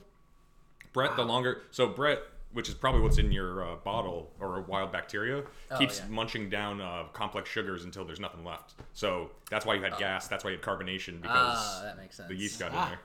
Oh yeah, that. I mean, you should really look at that under a microscope. That is. I mean, you could probably extract something from that. Like the scientists who took like these yeast from these like sarcophagus or whatever from like Egypt, and they made bread with it. You could probably make a backwards beer. We Maybe could, prob- we could probably make a nerve gas. it would probably We kill could probably someone. make a chemical yeah, yeah, a chemical bomb. Yeah, kind of like a like a Jim Jones. Be like, hey, try Yeah, this try it and kill a whole f- village of people. Yeah. I mean, yeah, it should yeah. be safe, but if you drink it, you might smell like a chemical bomb afterwards. I mean, Oh that's god, gonna be. it smelled so bad. Sounds I mean, like, good content to me. I, don't, I can't even describe the smell. It wasn't like death, but I mean like it was bad beer that just like it, it was in a it's been in a fridge for five years. So luckily it's not like horrible, but still I was like, man, I should not have smelled you that. You closed that tight, didn't you? Yeah, like it's a growler, so it's not it's not like airtight. Over five years, air's gonna get in and I'm out. saying, like you it's need to not. leave it open. No, I didn't like. I What are you, I got what are you worried about it now? I Like, got other good beer. no. I didn't just like open it. I'm like, here it is. Like, I have good beer, mediocre beer, and some leftover Diet Sunkist from my uncle. ooh, can we a try that next episode? Yeah, Diet. Sunkist. Yeah, your fridge is like a petri dish. it's fun. It's a good one. They, if yeah, if ever the cops came to your house and they see that ein, they're like, this man's trying to kill people. So maybe get rid of that, just for evidence sake. So Yeah. This so, part's- so this so this what was what brought you to this one? You said you did the seltzer for the friends who didn't want beer. What brought you here? This one, I really wanted to try a lager for the first time, um, and so I actually built like a fermentation chamber, which I now have sold to somebody in my brew club, and bought a old dairy fridge as my secondary fermentation chamber to try to upgrade. oh my god, Um, that's awesome. But it's you know I really want to do that, but I only had space for one carboy, so when I do a ten gallon batch, I take my second carboy, and I was like, what can I do with this? It was kind of boring. I didn't want to pitch like standard yeast into it, so I was either going to do something Belgian-y, or and I had this packet of Brett, so I was like, you know what? Why not try that? Yeah, because it almost is, it has like that wine, like a little bit of like that white wine, like in the back a little bit, but it's like that pale ale. Um, because I know that area Yes, too. that's sweet though. I mean, it's not like sweet, but like it has that like I can't even describe it. I get actually. I was surprised. I kind of get like a. I was thinking it was gonna be more tropical. I kind of get like uh Hefeweizen notes. Yes. That might I may be confused with that maybe because it's it is like fruity. Like I see what you're talking about. That's what it is. I couldn't say fruit. Don't know why I couldn't say that, so but um, it is like half. It is Want some more? yeah. I'll do some more. I, yeah, I can't like put my finger on it exactly. It's a little like it's funky on the nose and then like It is. fruity bready on the, the palate. And it's supposed to be. I didn't ever took a gravity sample, but like Brett, like I said, keeps eating on the bacteria, so it should be pretty dry too. So That was it. Thank. That was it. It was You like dry. trying to say yes. dry? Okay. I'm not Words good are with, hard. I'm not good with words. Which is good because we're on a podcast where all we yeah, words. that's that's all I say. I just like drinking the beer. I'm like, you know, He's I- the face of the podcast. That's why we put him on camera. yeah, and that, that's that's why we record uh, audio so no one can actually radio. see. yeah, really shut There you go. I like this one. Nice. It is, yeah, it is good. Um, it's the lighter beers. I like light. I like dark. But like, if I want something I can drink a lot of, like obviously something lighter. What's the percentage? Four-ish, four That and a sounds half. Really? about right. Wow. Yeah, That sounds about right. That does not taste like a four. I think it's four and a half. That honestly tastes like a little bit heavier. I was thinking like five, maybe. No, s- I was, I was in the not six, but like You know, the Brett might have gotten it to five, but I never, like I said, never took a reading. So I know the Helles Lager was four and a half. So this might, yeah, this might actually be a little bit higher. Yeah, that's not bad. And that's it's it's not like totally like the seltzer is obviously like see through. I mean, this has a little bit of like density to it as far as like looking like straight through it. Yeah. I appreciate it's a full bodied. Brett, like you. Anyways, I work out a lot. that's why I don't I'm appreciate that. Um, but I know what I was saying before. Area Two does like a Brett Noir, like for one of their sours. So how tough would it be to like transition from like a Brett IPA to make it into like a sour? I guess overall, like how much harder is it to make a sour beer as opposed to just a regular? So, uh, I mean, technically, I would consider Brett a sour beer, so that's actually a sour beer, but it's not tart sour. It's just funky, and it's it's super light on the funk. Because again, this is this is a, a light brand uh, strand of Brett. But I actually have so I sours. You usually want to. Some people mix them. A lot of people try to keep separate rooms. So like I have a office in the basement where I actually put all my sour beers. I have three I'm working on right now, and that's Ooh, where I keep nice. my barrels too, because barrels will eventually go sour. Right. So it's really just it's it's making normal beer and then you put it into a secondary container and then you pitch your other bugs on top of it. Mm-hmm. Wood helps, fruit helps. It's really a patience game. So if you are brewing and you want a beer in a month, this is going to be like a year. The best way to do it is brew a sour every six months or six yeah every six months and then every six months you keg one and you just keep going through the cycle so you always have a sour beer on tap. Oh wow! So sour beers take that long? Yeah, so I just tasted one that was six months old, and it was tart. It tasted like a tart fig Newton. It had some bready notes, it had some figgy notes, and it had like that strong sour up front I Didn't see that coming. I'm hooked, man. So uh, I, I wanted to give that one a little bit more time, but I got a split batch of that with different uh, bacteria that's got uh, whole cherries in it. So Mm-hmm. The bacteria is going to town on the cherries. It's going to town on the pits. The pits should give it some woody notes to it too. Nice. Um, so I was really going for like a Flanders red, but I honestly don't know how any idea what I actually made. I'm gonna True scientist kind of like what I do when I uh, enter competitions. I'm going to taste it, look at the categories, and be like, it's close to that one, and let's put it in there. Sounds good. All right, why don't we take a break? I was just thinking that, because there's pizza ready for you. So There why don't we take a quick lunch break? Let's do it up. Quick break. We'll be right back.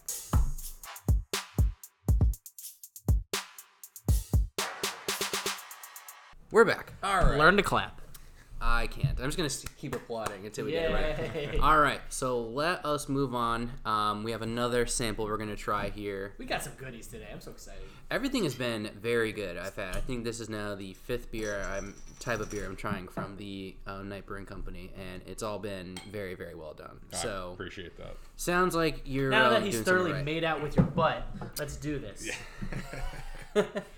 This is uh, describe this beer that we're pouring right now. So this was like a, a New England. I'm still trying to work on my New England IPA. I uh, I keep on not making a good one. So I'm actually working with uh, Malpractice brew, uh, Homebrewer, Oh, okay. and I'm gonna brew with them in a couple weeks, and I'm gonna steal all of his secrets, and uh, hopefully use some of them. But this one I was ha- a little bit happy with. So it's Kveik yeast, which is a Nordic uh, yeast. It's the strongest Thor because it does not die, and it just freaking it is a workhorse.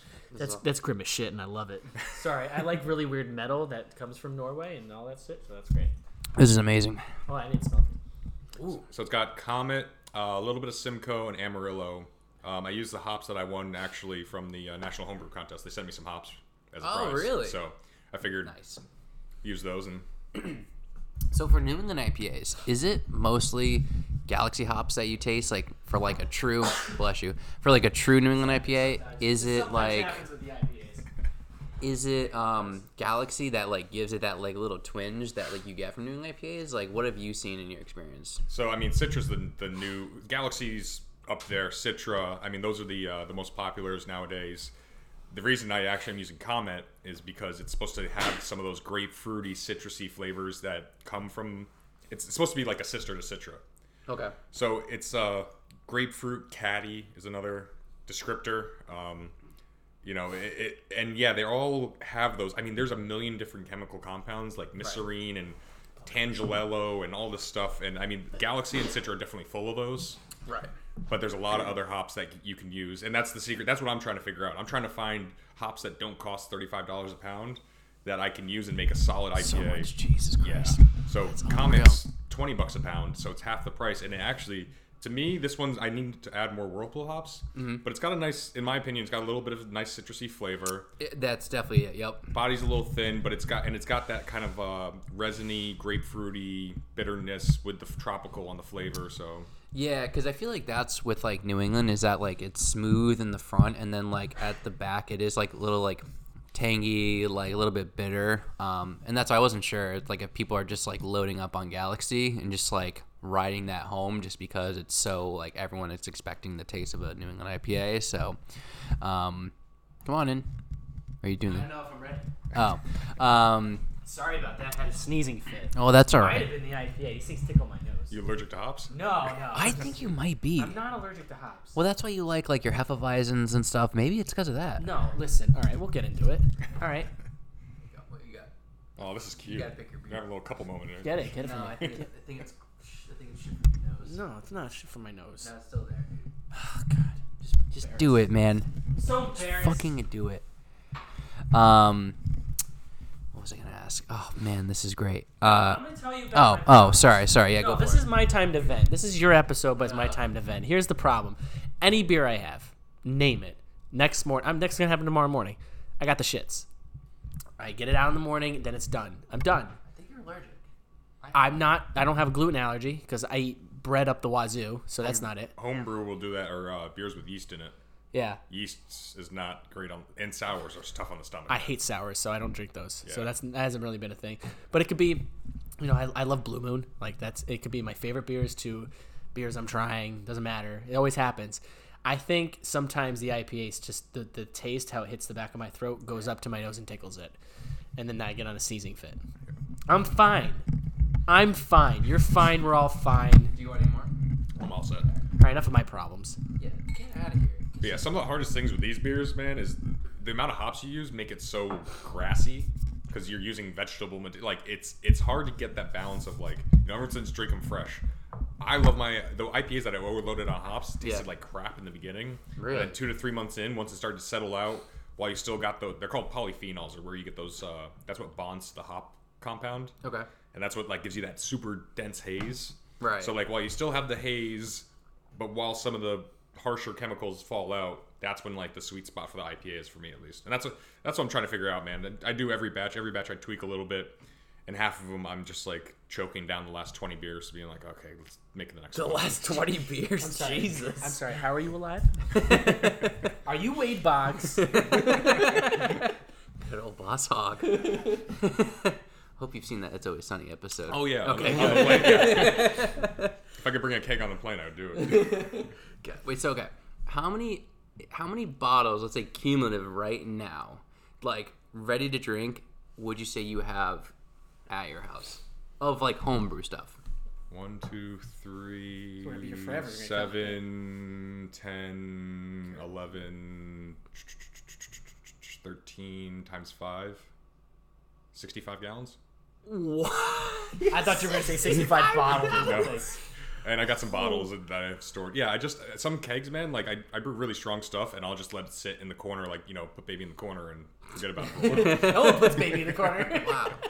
So do you um oh, so you just buy like the three gallon things, you just fill it up and then you just tighten it and you let it just cool down for a while or do you keep it at room temp? I mean like how do you so I get I, all my containers are five gallon logs. Okay. Um, and yeah, they're pressure sealed. So like I'll carbonate, I'll carbonate them. I'll make sure there's pressure on them so no oxygen can get in. and they're pressure sealed. I mean, they're pressure vessels, so they're good as long as they don't leak. So if you got a leak, you're screwed. And I've Yeah. had that happen where I go to like pull the pull tab, make sure there's pressure in there, and I hear nothing. And I'm like, oh, Because all the pressure's gone, huh? Yeah. Then you just make barley wine with no carbonation. Yeah, let me. That's why I got a still, so I can. uh That's true. Yeah, that's right. Yeah, you were saying so you have a still. So anything that's bad, what? So you just turn it, make it into booze. Yeah, so I- I've had batches where like, uh you know, a bacteria took over and it was just it tasted like Robitussin.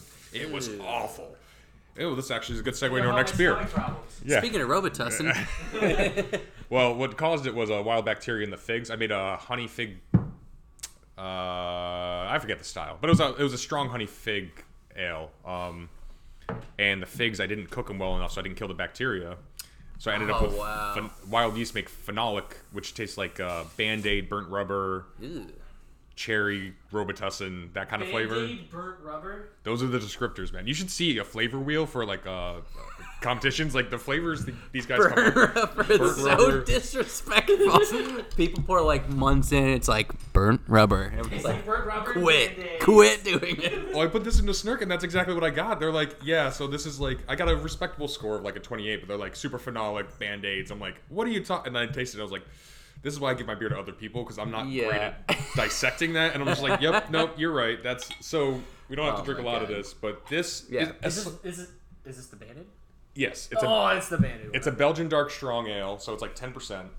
Oh, that's not bad. Mine's dog water. Oh, okay. Um, but it's and, and to me it was a great beer for a while, and there was something that was a little off. And then once they said what it was, I was like, okay. I gotta be honest. I do love the color. We'll start with that.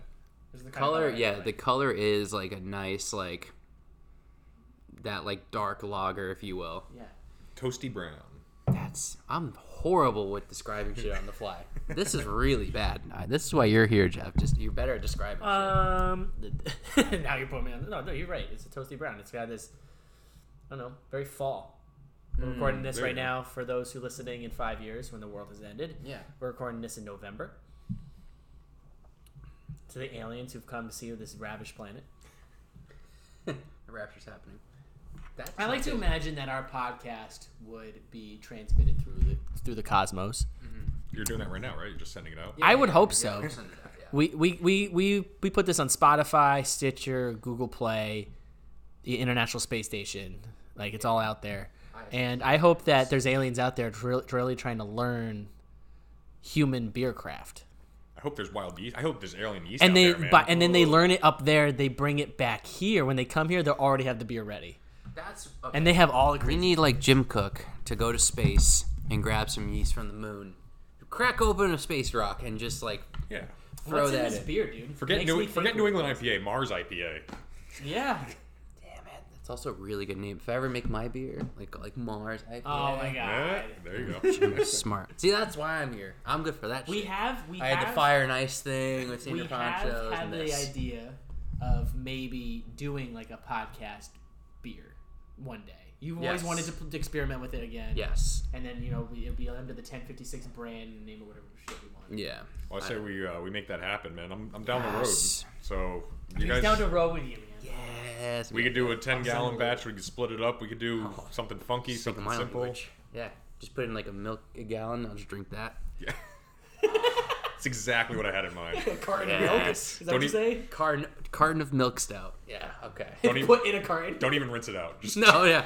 Let let the bacteria from the, the plastic get in. I know what bottle we could put it in. The growler in my fridge. Oh, I am actually 100% on board with that. I would love to make a beer with that beer. No. Use it as a starter. Oh, oh yes. I'll God. empty it out. We won't clean it though. I'm scared. Worst comes to worst, we distill it.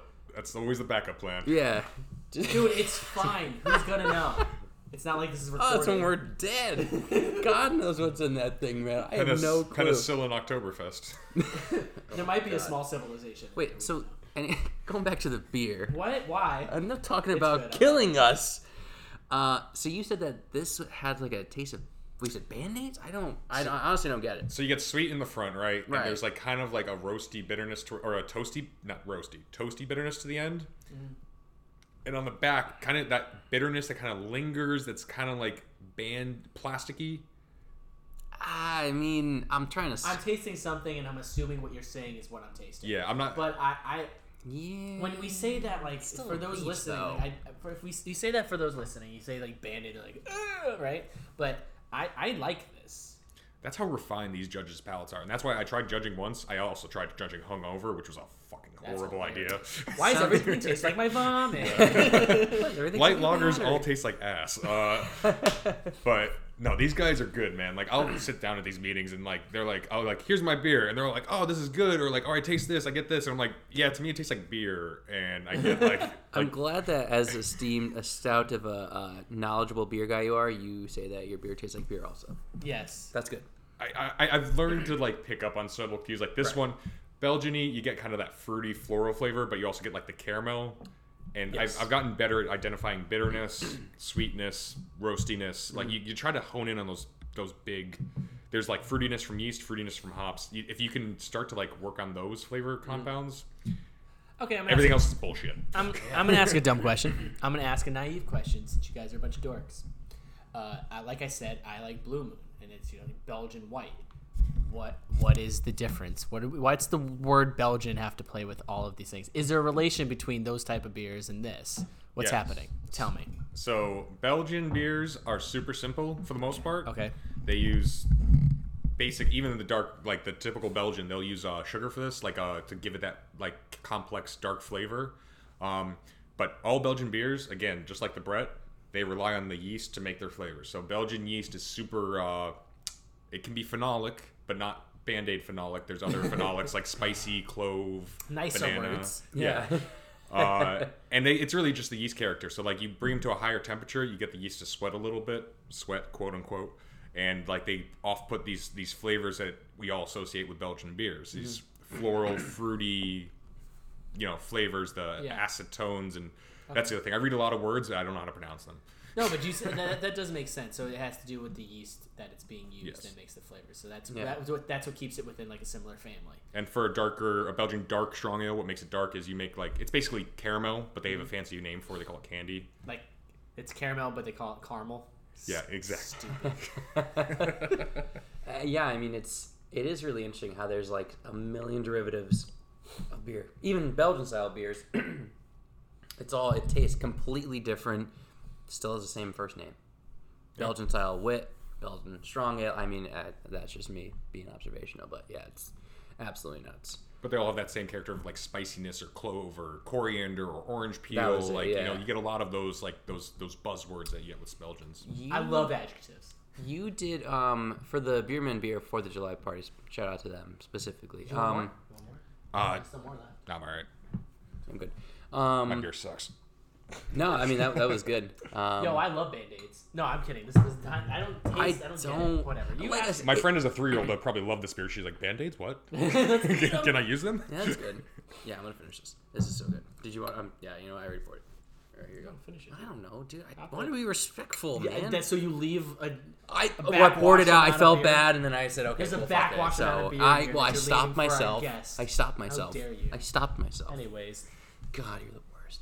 Um, we'll hold hands I forgot what I was gonna ask. Something about beer man beer. I think. Oh yeah, yeah. Um, you did a. Did you do a? You did a uh, ten day IPA, and you did a Let 'em struggle. prickly pear. Fuck, I forget. All right. It was something like prickly pear. Was it? I think it was a prickly pear hef, which I didn't do a great job on that one either. I I will bullshit out my ass. I'll call it a style and then I'll cover it up with other stuff and just kind of like I think that's most that's most macro breweries nowadays. They'll just call it something, and they're like, "Okay, we got to cut corners. Just Yeah. call it a wit." I use I use dry yeast for that, which doesn't give you the same flavor that should be. A Hefeweizen should be like banana and clove, Right. Like really punchy. And I uh, I didn't use the right temperature, or I didn't use the right yeast, or something like. I tried uh, like uh, Scott Gentle. He's uh, Dub Four's home brewer. If you want to follow him on Instagram, but he's he won a lot of awards at the last competition, and he makes great hef. And it's all about again, man, the yeast, getting the temperature, pitch rate, like making yeast happy you can make beer as a home brewer. It's it's easy to learn, hard to master. Right. Beer comes down to water and yeast pitches and temperatures. If you can master the water and you can do those two things, you can make world class beer easily. Man, it's like most arts. There's like the the fundamentals. There's the core principles, and if you could do that, you could do anything. So is that because I was going to ask that? Um, obviously, you're now a three-time homebrew award winner. When it comes down to it, beer in its principle is like four main ingredients. That's what everyone talks about. with so few ingredients, how does the final product vary like that much? Is it just temperature? Is it like what like what have you learned makes a good beer from a bad beer using four ingredients? So Wow. the number one thing for beer, food, life, everything is balance. Okay. You got bitterness, sweetness, alcohol, and those three need to work. So if you have a really boozy beer, mm-hmm. but there's no body or sweetness to it, it's going to taste like turpentine. if you got a really hoppy beer, but you don't have any body, that's why New England IPAs are nice because they're like they got a thicker body with that fruitiness. They're all work in balance. If you don't have the right balance, and you gotta and, and trying to understand that balance and make that balance work is trial and error and understanding your ingredients. So like, you know, just like coffee, you roast grains to get different levels of darkness and different toastiness and different flavors out of it. Right. And it took me so long to understand first hops. There's so many varieties of hops. What hops give you what flavors, how much True. to use, what uh, variety. And then grains, like what's the difference between chocolate malt and pale chocolate malt or carafa one, which is a substitute for chocolate malt, and they're slightly different. Like I, these people come up with these descriptors and these like like yes, I used to use chocolate malt, but now I use carafa one because I had a slight huskiness in a batch. I'm like, okay, That's just people trying to tell people that they think they're smart. They make up adjectives. Yeah, seriously. And so we had on um, a couple of our friends. They do like a whiskey consulting um, marketing business, and they're big Brandon whis- Barrel. Brandon Barrel, BrandonBarrelWhiskey.com. Um, and they say basically like it's how it tastes is like however you feel, and that sounds like super cliche, but it's like you can't go and say that's wrong because that doesn't taste like that. Like everyone's palate is different. Everyone tastes things differently, and I feel like with beer, it's like very similar too. People are like, "Oh, do you taste that peach?" And I was like, "No, I don't." Bro, you that know has been 99% of this podcast episode for me. You guys have been like, oh, yeah, these flavors, that flavors. I'm sitting here like, okay, me too, I guess. no, but you know what? You're right. Do you taste it? Do you like it? No or yes? It doesn't matter. You're right. I really liked the last one we just had. the Belgian? Yeah, I, I, I actually did like that because that actually had more flavor flavors for me to play with that I actually did pick up on. The New England IPA did not do the gymnastics with my tongue as much. Okay. So that's just that's just being that's just being honest, and I, I but I enjoyed it. It didn't. I've had New England IPAs that did that just hit my tongue wrong. That's my favorite style too. Belgians, if you could do it right, and that Mm-hmm. one's not 100% right, but like the best beers in the world, in my opinion, are like dark, boozy Belgian beers. I want something I can get hammered off of like two of and sit by the fire and just like, you know, Absolutely. that's my dream. So we just we just poured a new one. We just poured a new one. Can you tell us about this one? Yeah. This is a probably like eight months old by now. It was a peanut butter porter that I didn't love because it didn't have enough peanut butter character in it. And my porter usually comes in a little more body, which we'll try later. Mm-hmm. And this one was slightly thinner. So I wanted next batch I do with this, I'm going to do a little bit more body. And shout out to Steiny from No Worries because I asked him when he uses his peanut butter powder, which is good for the beer. But um, and he said 10 minutes in the boil, and I saw how much he used, so I'm going to steal from him politely and uh, give that a shot and see what that does. Sounds good. Have a question. Yeah. Okay, we're gonna we're gonna get there.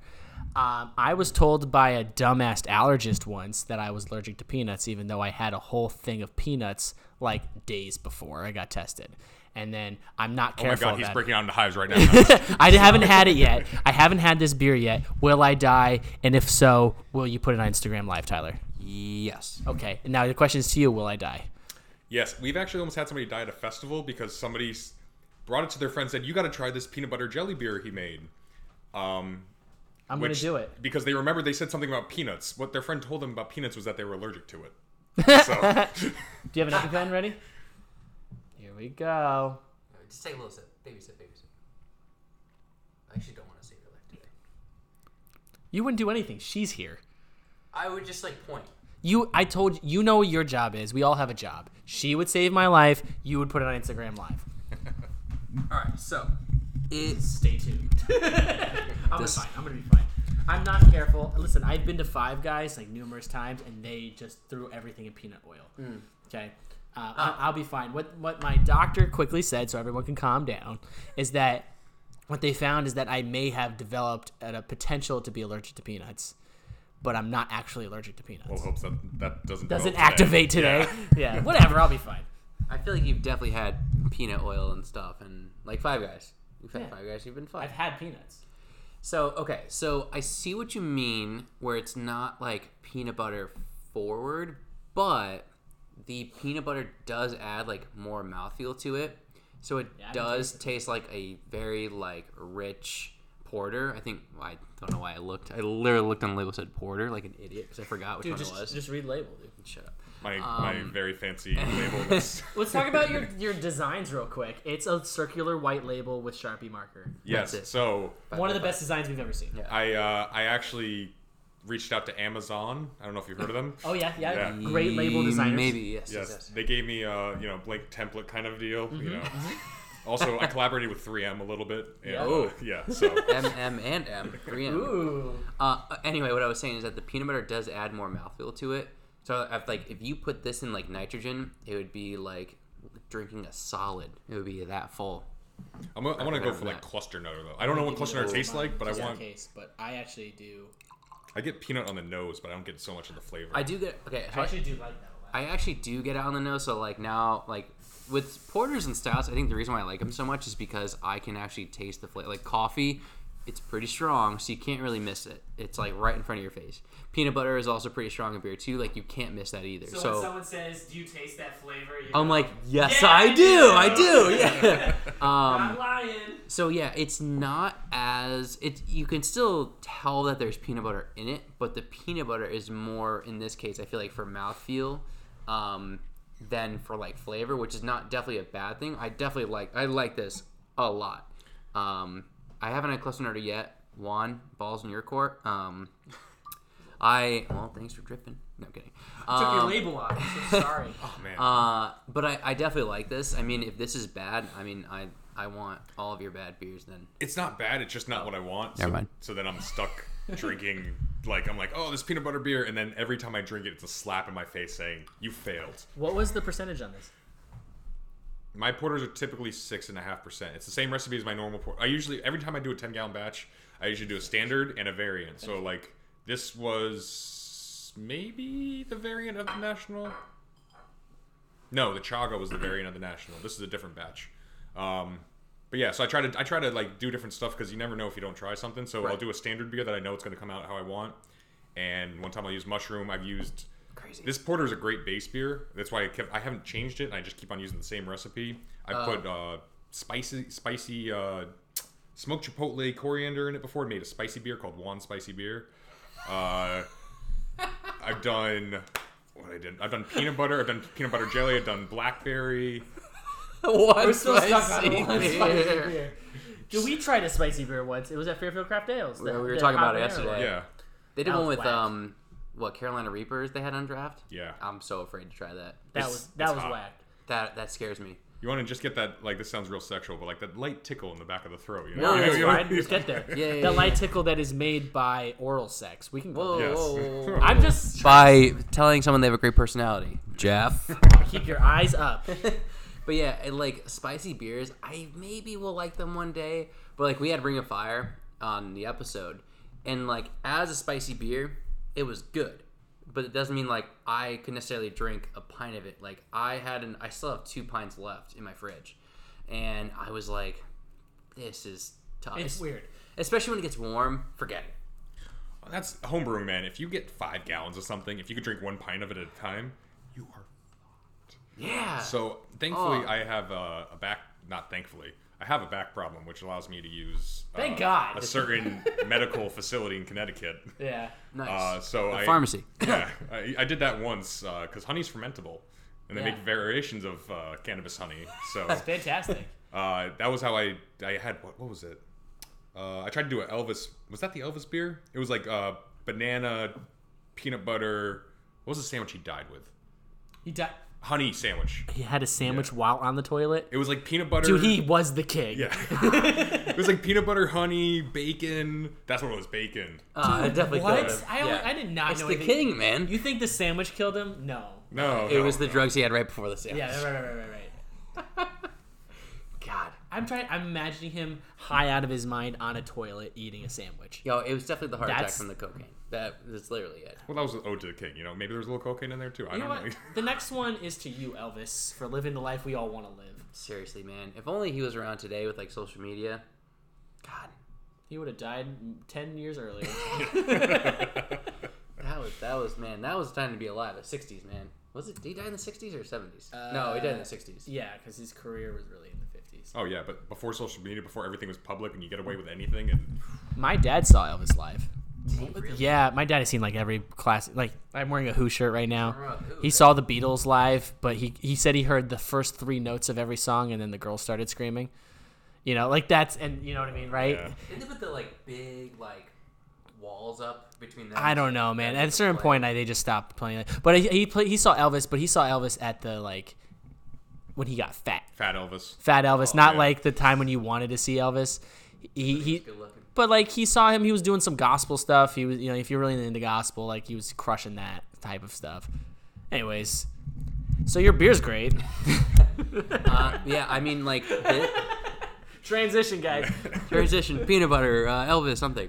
Um, yeah, I mean the porter obviously like it's is this the same one you use for the national homebrew? Like, is it the same?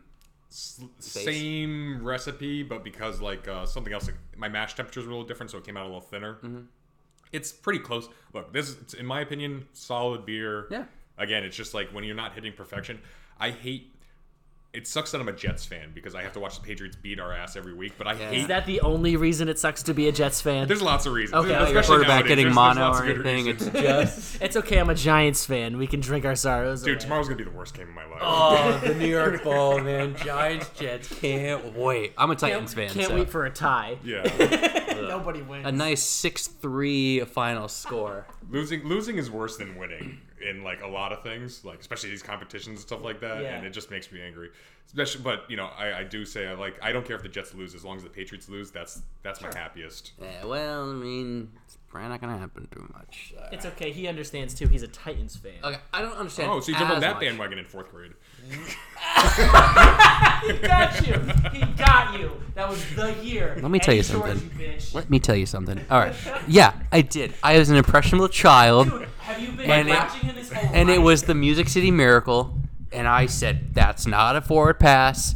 I was hooked, and then every Madden I got, I would play as the Titans, and then it just grew and grew, and the Steve McNair died, and I shed one tear, and then I was really sad, and I said, well, I'm gonna ride this fucking ship till it dies, win or lose. He doubled down. He doubled I down. doubled down when Steve McNair died, man. Okay, like honestly, like I grew up in a Giants household, but I didn't really become a fan until they beat the Patriots in their undefeated oh, season. yes. like that was awesome. So you're so part that of was the like, but I mean, am I though? Because that was dope.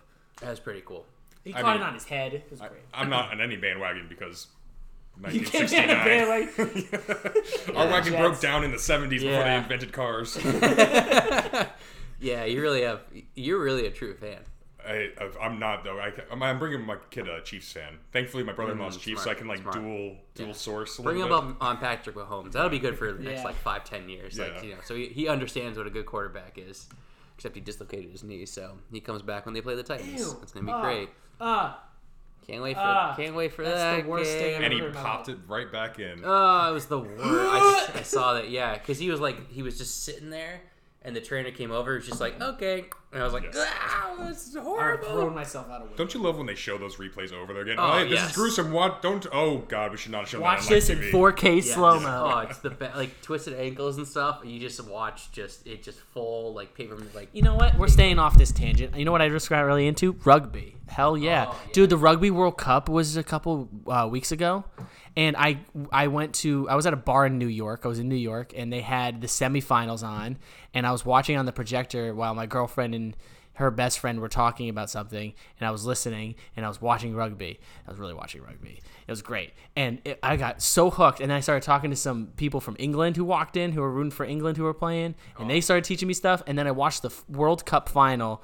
It was um, England versus South Africa.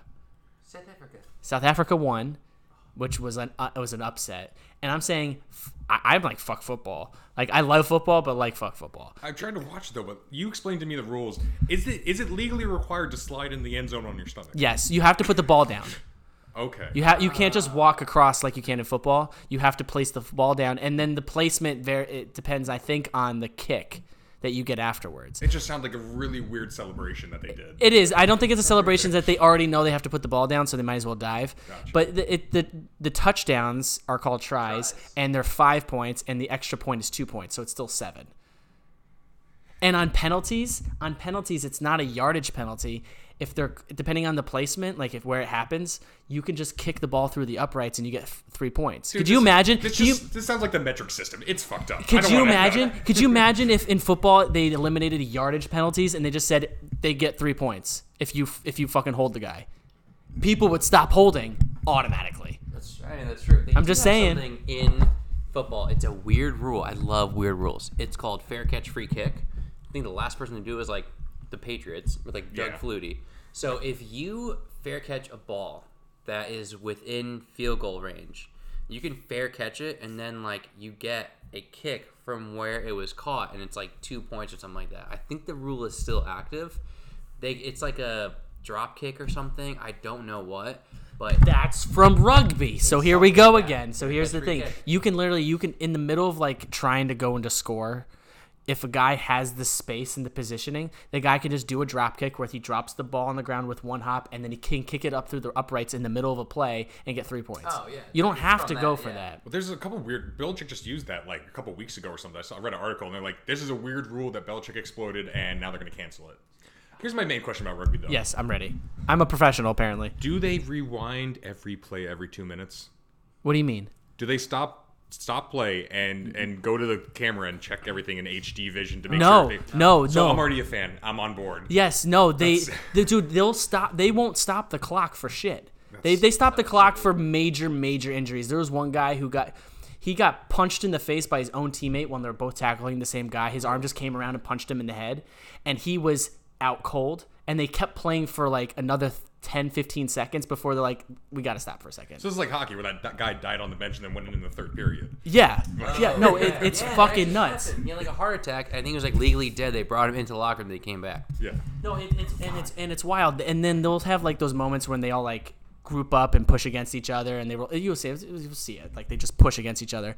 And before they set that up, it's not like they stop the clock and wait for the play to start. The clock is still going. It's fast. Remember, we watched men's sevens, and those were like 14 minute matches. And we watched like a bunch of them all in one night at a bar once. This was not sevens. This is ever just 15 guys per side. This is way off to topic. Wait, wait, wait, but the, actually, I think we got a good idea here though, because Okay, go for it. football's going down a bad path. Yeah, between, no, it's like too a big. whole bunch of different things. And, It's all about and rugby. The, the replay interference. Ugh, and drama queens and I agree. and they're trying to start like a XFL, which Yes. we all know is going to fail horrendously. Just like the AAF. Yes. What we should do is forget an alternate football league. We should take the alternate football players and turn them into rugby players and Oh my make God, a rugby yeah. league with the backup football players. Well, Dude, a lot I'm- of rugby players go into the NFL now. There's a lot because of, like, running because backs. but you won't see football players go into rugby because a, too a, contact. a, it well a lot of them are not that they're not strong enough. Yeah, The- Believe it or not, they're not strong enough. They- yeah, there's no pads either. Like those guys are built like They they are and they do. I watched this one thing. There was like that guy who got knocked out is when I noticed this thing. The announcers were saying the guy's knocked out. They stopped play. He was he was like on limp, like it was bad, and he got back up. But they were saying.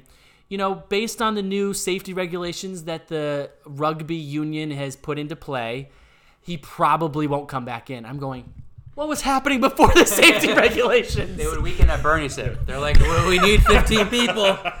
Just put them on top of the pile. just throw him. just because of the new safety regulations, he probably won't Just come back. throw his limp body onto someone. So- hopefully, He got tackle knocked the fuck out through the skull. Are you kidding me? so the rest of the world hasn't heard of CTE yet. no, No, no, no, they're no. just starting this Yeah, shit. no. Dude, I, anyways, I'm sorry to get off on that tangent. I'm it's really, so- really I fascinating. am excited for the XFL. I I we, I was like a kid when it came out. I remember the kickoffs. You had it was like a 40 yard dash, and the ball was at midfield, and you had to run with the opposition, the opponent, and try to grab the whoever grabbed the ball first. That's who got the ball. It's like kill the carrier. Like, Basically, yeah. So you would start from the same point, and you would run towards midfield and have to grab the ball, and that's how they started the game. That's I how we like, started our dodgeball games in middle school. I know. So I don't know. They're, they're gonna like nerf it and make it all like safe. Ugh. Yeah. Like so. Ew. I need that. I need like re- I need the wrestling part to come back into it. Dude, I'll sh- listen. I'll show you some highlights Shout out from, to from He the Hate world Me. from the World Cup rugby thing that they did in Japan, and it, it- you'll you'll be all in. I'll oh, explain Oh, some of the rules. I agree. Like I was turned off because I'm like I don't know what's going on. It's all weird. But I watched like looked it up, and I got the basics down. I don't know any of the strategy. You'll love it. It's fucking dope. I'm ready. It's a great drinking sport to watch. Speaking of which, we have another beer ready. Yes, this is a hard transition. stout. That is a harder. One of the harder transitions. Not forced at all. Stout. Uh, drinking. it's a chocolate stout that I tried to. I was trying to make a pastry stout because, but I hate those things. So I was trying to like dial it back. And when you try to half-ass something, you don't whole-ass anything. That's right. So- shout out to Ron Swanson. Um, wait, so yeah, I saw on your Instagram, uh, you had like a um, cinnamon. Cinnamon bun on top. Yes. Yeah, that was for show. Yeah. Oh man. So it's a Saigon cinnamon, which is super faint because I used too much roasted malt because that's what I had in my house at the time. Okay. Um, I'm at the point right now where I can brew anytime. I have all my ingredients in house, so like if I don't have something, it's I'm gonna wing it. So this is hilarious. I hate chocolate, so this is gonna be fun. Oh, So, great. okay. Why didn't you tell me these before I brought these beers? Tell- because this is good content. So tell the uh, Tribus story. we went to Tribus. We got to meet with um. Will. I know. Oh, I thought you forgot his name. No, I got it. We got to meet with Will there. He kind of runs some of their like uh, design and whatnot. He does a lot of different oh, things. I, I've seen him. Uh, I've seen his Instagram page. He does all the pictures. Yeah, yeah, yeah. And he does an amazing job. He's he's amazing. He gave us a, a cool tour of the place, and we were able to try some of their beers. And he- I wasn't paying attention; it was loud and crowded. And they handed me uh, a chocolate stout, I guess. Yahoo. Yahoo, yeah. And I, I I just wasn't paying attention, I, said, "This is our stout called Yahoo." and I should have known right away. yeah, it was strawberry Nesquik, not you know. yeah and i and i drank it i'm like wow this is this is really good and then someone's like yeah we put some chocolate in there and i just stopped them in their tracks because i have notoriously for all of my childhood hated chocolate and i still do but there was something about it that i just didn't taste the chocolate in there and it made me conf- made me question life I, I Jeff, I'm 100 percent with you because I have a phobia of ketchup.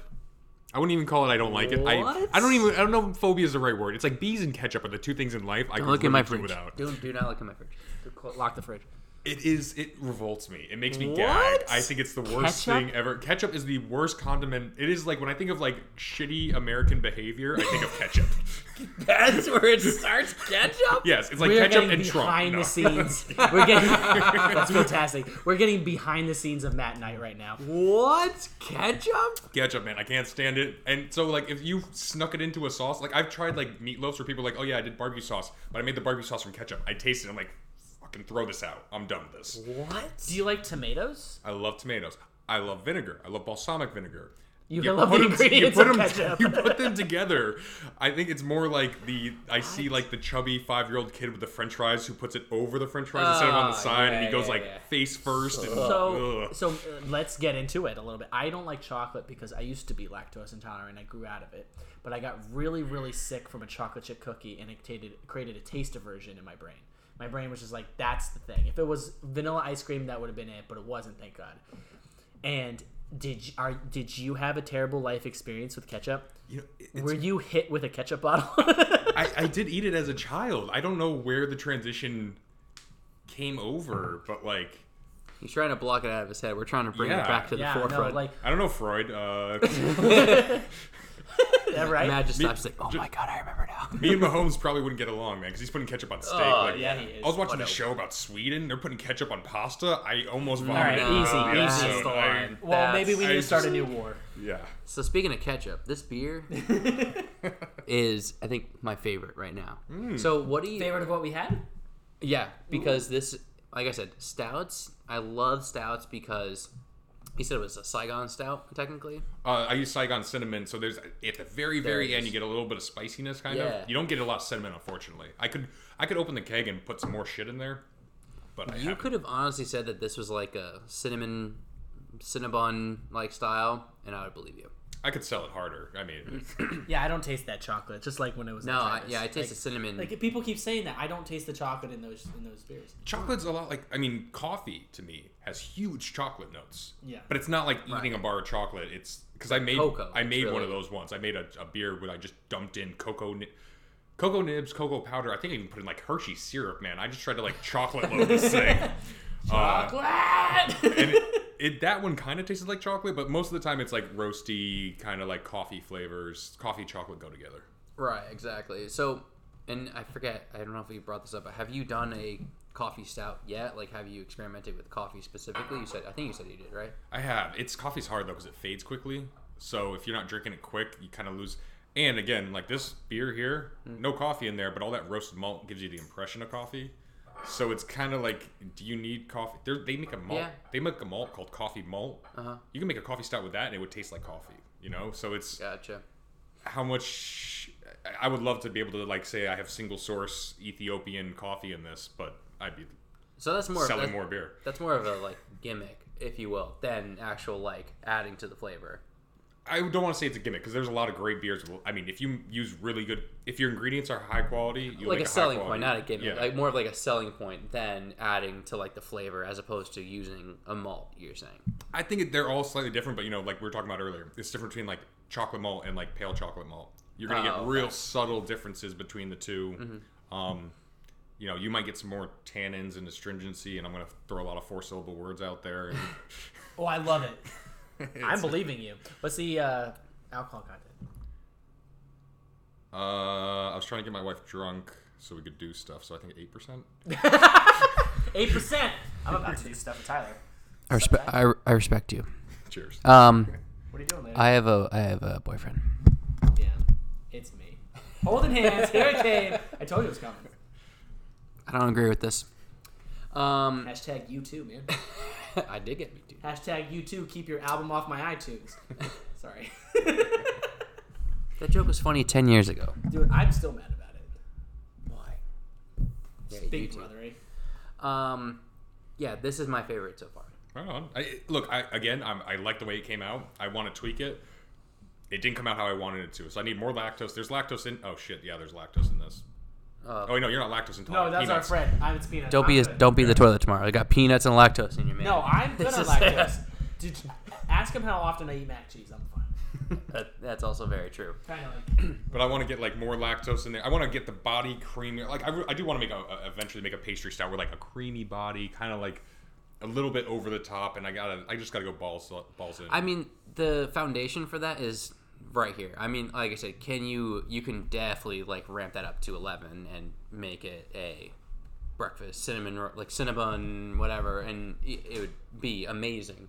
Um, but yeah, I mean, like this is if this is your foundation, this is amazing. I mean, like this is really well done. So it's funny. Speaking of Saigon, have you had Two Roads um, Saigon scooter selfie? It's like, no, That was one of the first beers we record. We, It we was. reviewed on our show. So it was a lot a of alliteration. Yeah. Yeah. it was a Vietnamese coffee stout. So they went to Vietnam. Two Roads went to Vietnam and they got this like crazy coffee from Vietnam. Then they used like Saigon cinnamon and they used something like a sweet cream or lactose probably. So it was like a Vietnamese coffee drink in beer form and it was like heavy on like brown sugar basically for like a stout and it was very that like that was the one to start off for our first episode. That I was was like we hit Was the the ceiling like Oh uh yeah, I think it was the first one.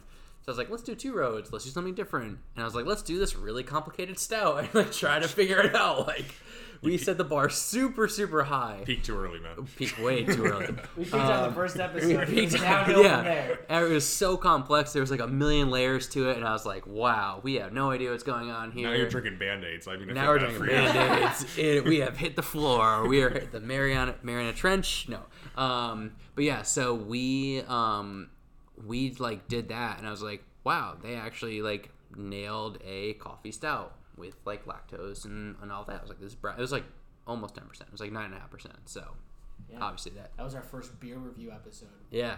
Like I don't remember the guy's name, but the guy who owns Two Roads, who does all like, he's he wrote a book I read Oh, about. Phil. yeah, Phil and- Markowski. Yeah. Yeah, and uh, he wrote a uh, was it Wild Ales? He wrote a book, but like he's kind of crazy like that. Like he like uh, for his uh the plum gose, you know, he only made it because like Italy plums were ripe this year and this season. Like he would only get it from this farmer or something like like He looks crazy like stuff a, like he that. looks like a crazy dude. I've been like right Yeah? next to him. Yeah. Have I've met been- him? Have I hit him? No. Have you smacked him in the face? No. I said. No. I said, have you met him? no. Have I met him? no. Do So- you truly meet anyone until you slap him in the face? That's true. And one of the That's first things I true. did in fourth grade, I was like, "Hey, I'm Jeff." It's pretty true. Uh, so they did a. Re- it was before Area Two opened. They did a hard hat tour of Area Two, and they did a release of Philsamic and Urban Funk, and it was. Uh, Ur- Philsamic is a balsamic based beer, oh, very very weird, very good. And Urban Funk was a um, was some like wheat sour or something. But they found out that the spores from the beer had they left it open to like collect from the outside, a lot of science stuff. And the spores like came from like Hurricane Sandy. So it was in Connecticut and like the spores are from New Jersey, like right where like Hurricane Sandy hit and it brought like everything up. Oh wow. Because obviously there was like 100 mile an hour winds and this and that. So everything gets all mixed up. And as they were doing like an open sort of They have their cool ship in the back. That- Next, yeah. Next to the swamp. Exactly. So that's what they do it too. So they're cool ship there, and then they have the open to the swamps. They kind of like let everything kind of come in, and so That's they, amazing. They were doing a sampling, and it was from like Jersey. So like, oh, Hurricane Sandy just blew this in. So it's, it was like a one of a kind thing. Of course, it was like a 500 milliliter bottle. I just faced it. Didn't even put it in a. In a I was like, this is cool. You're Like, chugging while he's yeah. describing the rarity of Yeah, this. I like it was like a month later, and like I was like putting on a pedestal. I was like, oh, this is so cool. I kind of opened it and I was like, well, beer's mean to be drunk anyway. So I was like, okay, but, like that was it. Like, and it was really good, but obviously you can't make that year round. It's like this once in a lifetime kind of beer. Well, those wild fermentations too, and that's why the Belgians do that too. Like with their their sour beers, uh, it's that's open fermentation you're talking about. That's Yes. the fun of it, man. It's Yeah. it's, it's luck. It's some of those Belgian houses, like some of the, those uh, wild uh, like uh, Rodenbach. I might get getting the brewery wrong, but a sour uh, brewery. They actually move the roof when they move locations because all the bacteria in the roof is what the cobwebs and Oh, everything wow, like no shook way. down into the cool ships, and that's what like fermented the beer and like so they rely on that bacteria. But if you're like you went in your backyard, I got a microscope. You take some agar plates, which is like sugar jello ish Oh, yeah, type yeah, thing, yeah, yeah. and you just like you know twirl around with your hands in the air. You'll collect a bunch of wild yeast. You can ferment with it. Uh, the cider I just picked up, Mm-hmm. the yeast that's on apples is on apples for a reason because it's really good at turning apples into alcohol. So I don't even pitch yeast when I make cider. I just let the natural yeast do its thing. It's it's what wild. grows on the apples. It's Mm. what's natural, and Beardsley has some really good yeast going on in their eco something sciencey term. Damn. Bill, Bill, Bill, Bill. All right, we'll give the listeners a quick break, and we'll be right back. I think we got one more beer to try. I'm hyping it up. We'll be right back. Stay tuned. Perfect timing.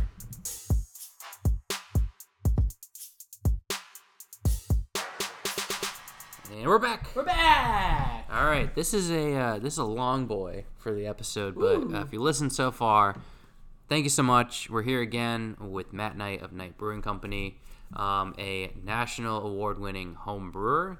Um, not to blow smoke up your ass, but it's true. Uh, and on that note, But like real quick, I just wanted to say while we were taking that break, we were talking about his his logo and his stickers. Yes. We have it lay, we have laid out his stickers on the table. Yes. We love his logo because we talk about design of like can labels all the time, and I just wanted to throw that in there. That you were just talking about how you painstakingly came up with this logo and what you for your designs and how you made it possible to have all these different colors for each sticker, although the same design. the Yeah. dual colors. So I just want to say on the air, so it's recorded, that we love this. And and I picked my favorite. and uh, we're gonna have this in the description. But um, Matt, what is your uh, Instagram, uh, all your social media? Where can people follow you? Uh, Knight Brewing Co. on Instagram. I'm on Facebook. I think it's the same Knight Brewing Co. Uh, there's another one, but he doesn't have any posts. So I wish I was more uh, Insta capable. You know. I yeah. He made a conscious choice when we first started this because I asked him what we were going to do for social media. He's like, I'm just keeping it Instagram. And Yeah. I asked you why, and you said just to focus it on one place instead of trying to divide your attention to so many different places because it's a different culture in each one. It's also like we're we're not like you have your competitions and like you're shaking hands with a lot of people from all over the country and whatnot. Like we're not really doing that. So like wherever we meet people, we're like, oh, just follow us on Instagram. It's a quick follow. Everyone's on it. And also since we're reviewing like the beer from the contents to the actual like label itself, we I was like, well, Instagram is the best platform to really like showcase that. And that's where I came up with the idea of using like every The three episode. pixel. yeah, having it be like one long photo. So that way it's a little bit different, but also it also highlights what the can is itself and, and all of that. So that's why like I don't do like any like personal photos. Like I'll put that in, like in our stories, like photos of like the uh, Yeah, what we just took. Like I'll put that in my story.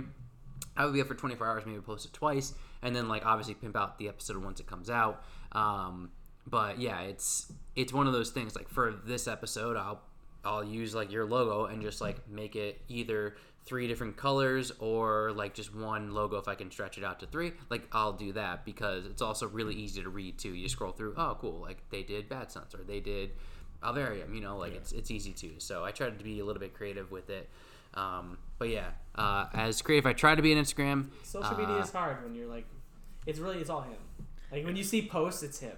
It's, it's a lot of it's a lot of effort, man. And uh, real quick shout out uh, Hunter from Taproom Tackers. She helped me out with the stickers. She does a great job. Uh, if you're in the sign for tackers, stickers, anything, give her give her a shout out. She's a great person. Does good work. I have Probably four. Of, will. I have four of her tackers um, in my basement. So Yes, yeah, we have a whole collection of like uh, tackers from around the state. I have like five right now, and uh, they're all taproom tackers. So yeah, she uh, she does a really good job. So shout out her. Without further ado, though, let's Yes. do it. Dun, dun, dun, dun. So what I was saying before. So this is this is what won basically. So this is yeah, this is a slight variation. I, I changed the dark malts real I mean technical in the weed shit. I, I lowered the dark malts twenty percent, but this is tasting like it's the national porter that I made. This is my porter. When I think of like my home it's like grandma's apple pie, right? Yeah. This is Ooh, that sounded good. And you see oh yeah, is that I have my so my headphones are, are on your microphone just to make sure like your levels are good and whatnot, and that was that just sounded really nice. So you can see the head retention on this, as you can see over Oh, the wow. microphone, is like Yeah. before like the the bottles that unfortunately the national homebrews I gave you before, Mm-hmm. I don't think I did a great job of bottling them. Mm-hmm. And you could tell like the one thing goes off, all of a sudden you don't win the competition. Like I came in 3rd I'm- in Snurk.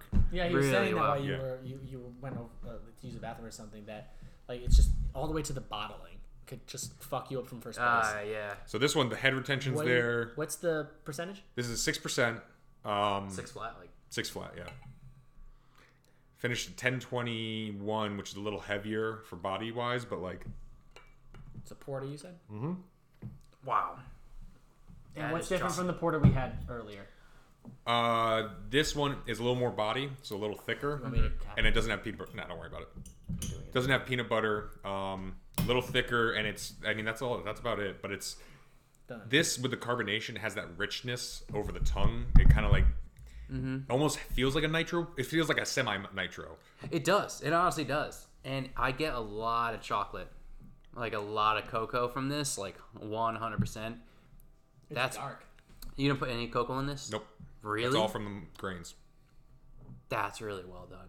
Yeah. So How does that happen then? Why is he picking it up? Do you know, or is it just like what's it's happening? coffee doesn't taste like coffee until you roast it. Right. That's like coffee and cho- that's what I was saying before. Like the coffee and the chocolate, like the roasting process, the Maillard reaction is what causes all those flavors. Mm-hmm. Um, and I don't know if you can pick up the like if you remember the taste the other night. Like in my opinion, this is much better.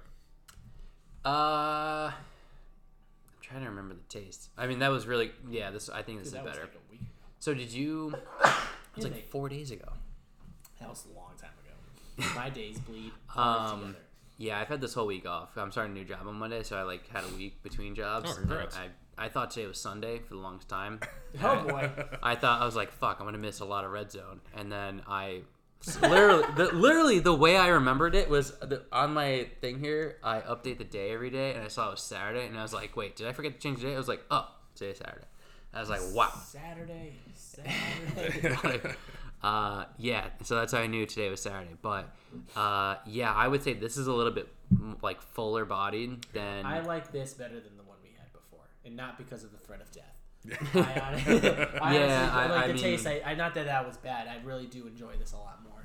You can call this uh, now. See, now it doesn't taste as much chocolate. It tastes like on the sweeter side, a sweeter you, finish. You get like a sw- I get a sweetness and I get a uh, dark fruit characteristic. I don't know whether like I don't want to say prune because people think of prune juice, but like it's kind of Old like man. yeah, kind of like dates or something. Like there's that like I see that. Yeah. like not licorice, but that kind of like somewhere in that spectrum. Again, I'm really bad at descrip- describing things. I'm just glad that people tend to like my beer. And, yeah. Right. Yeah.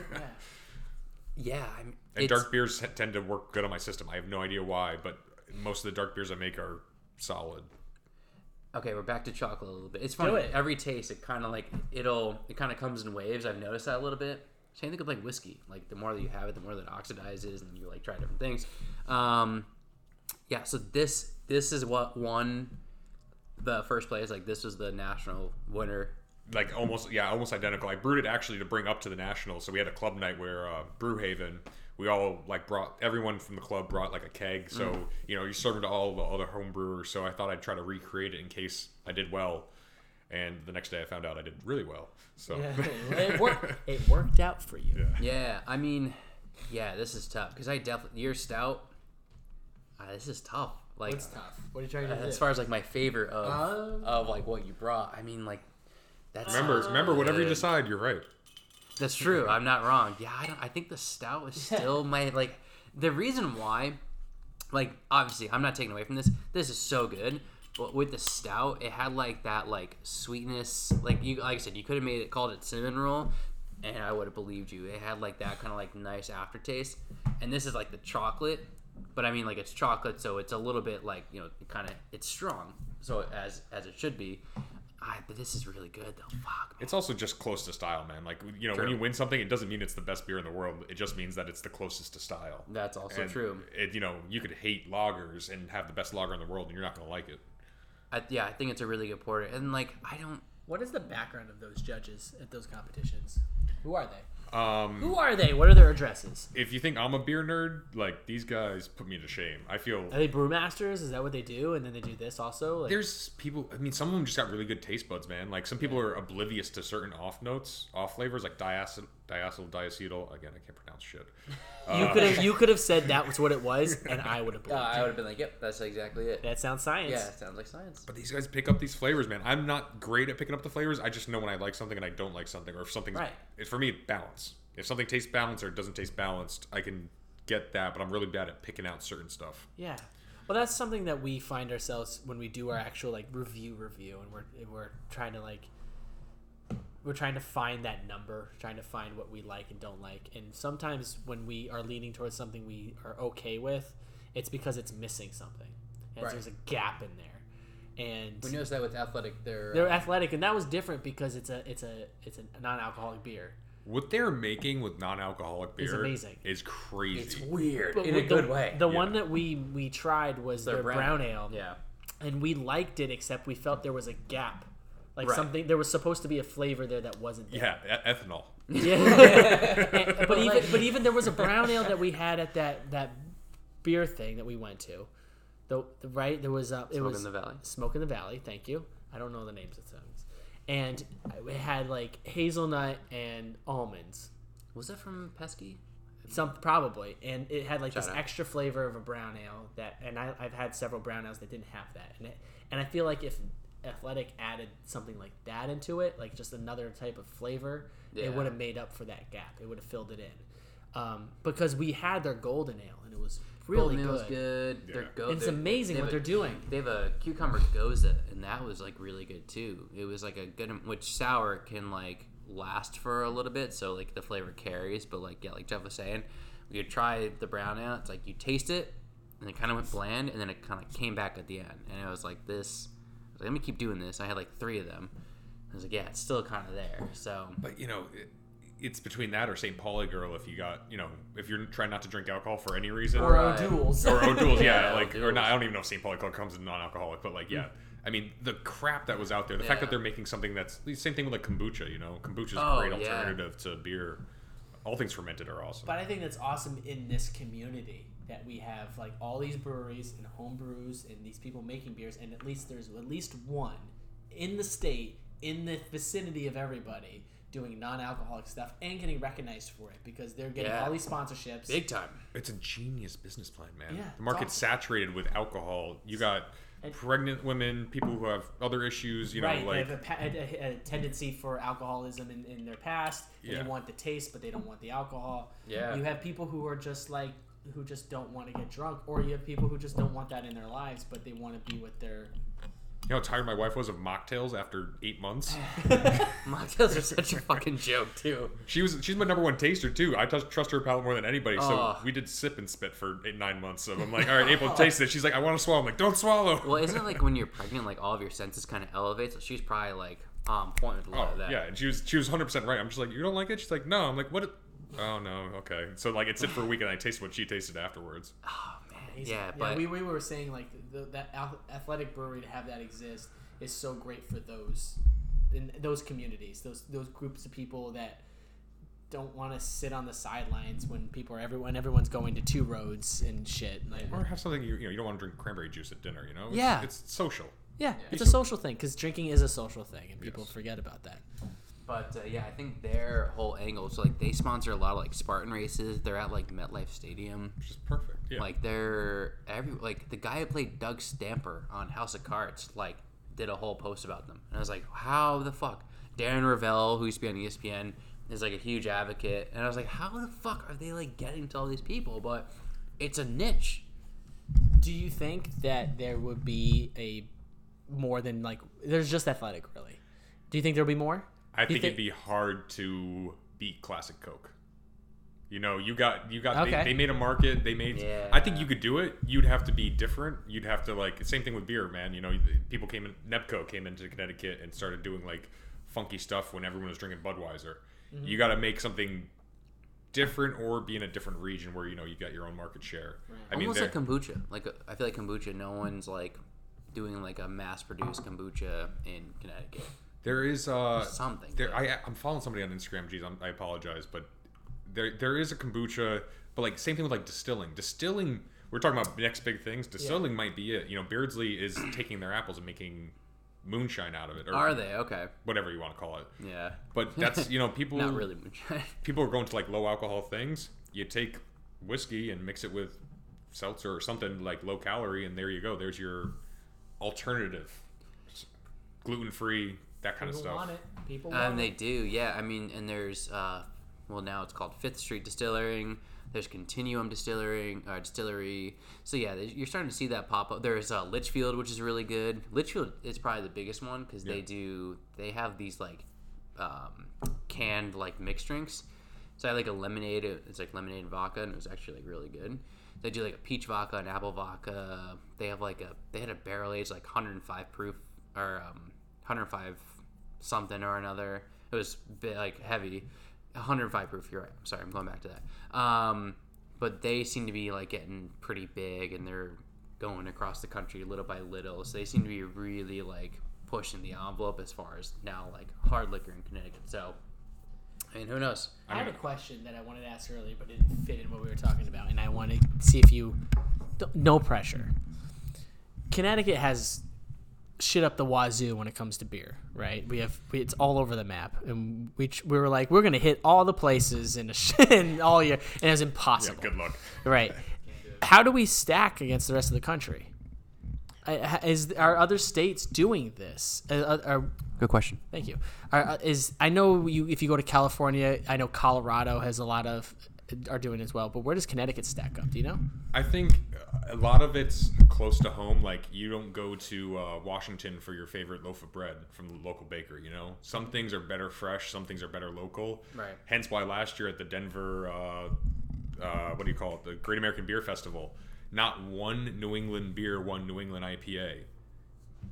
They're sound. They're tend. You know, does that sound right to you or no? Right, because because they had to travel it all the way up there, and it's probably Denver. How does the does the air pressure matter at that certain point? No, but it's like age, and you know when you got to brew it and package it in order to get it there in time. Where the local breweries, like me and my buddy, I brewed something for the Great American Beer Festival as a pro am, and we brewed it three weeks ahead of time, and he was able to put it in because he he's right there, you know. Yeah. So it's I, I Interesting. I think we're doing some great stuff in Connecticut. I think again the ones we talked about. Three breweries won for uh for like best whatever. Yeah, Tribus, Aspetuck, and uh, Nebco. Nebco got Yeah. the uh, the Marzen or the Oktoberfest.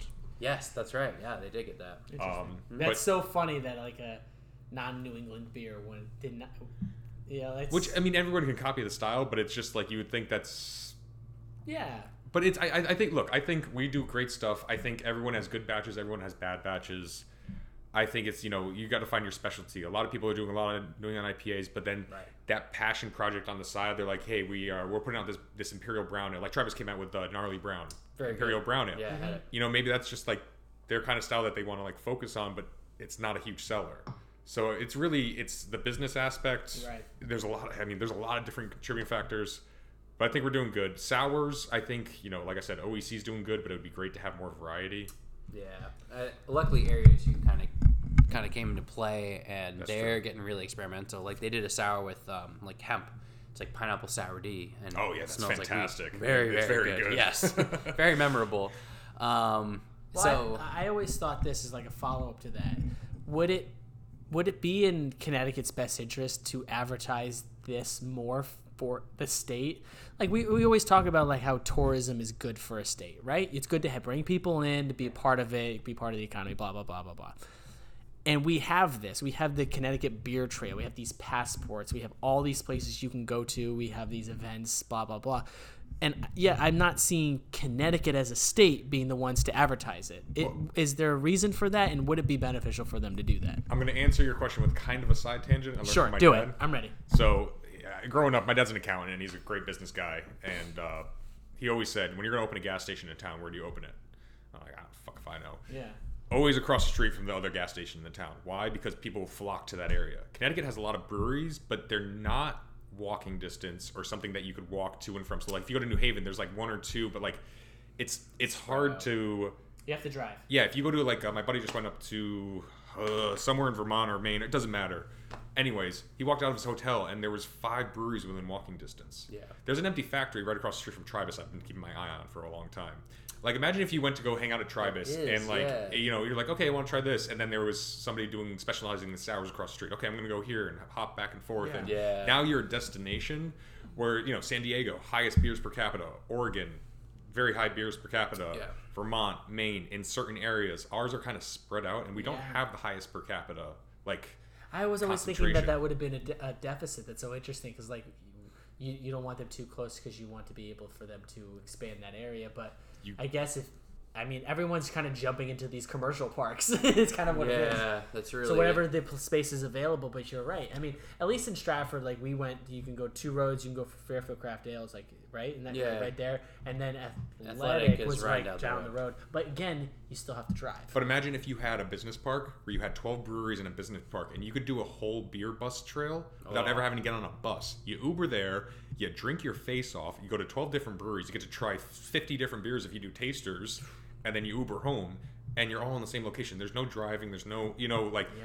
it'd be a, like an amusement park for adults. yeah. Are we are we going to business right now? Is This is a million Yep, dollar idea. done. Did we just become best friends? Yeah, we gotta buy uh, an entire abandoned co- uh, corporate park and put But twelve think- new breweries in. But honestly, I think that goes back to what the Beerix are doing.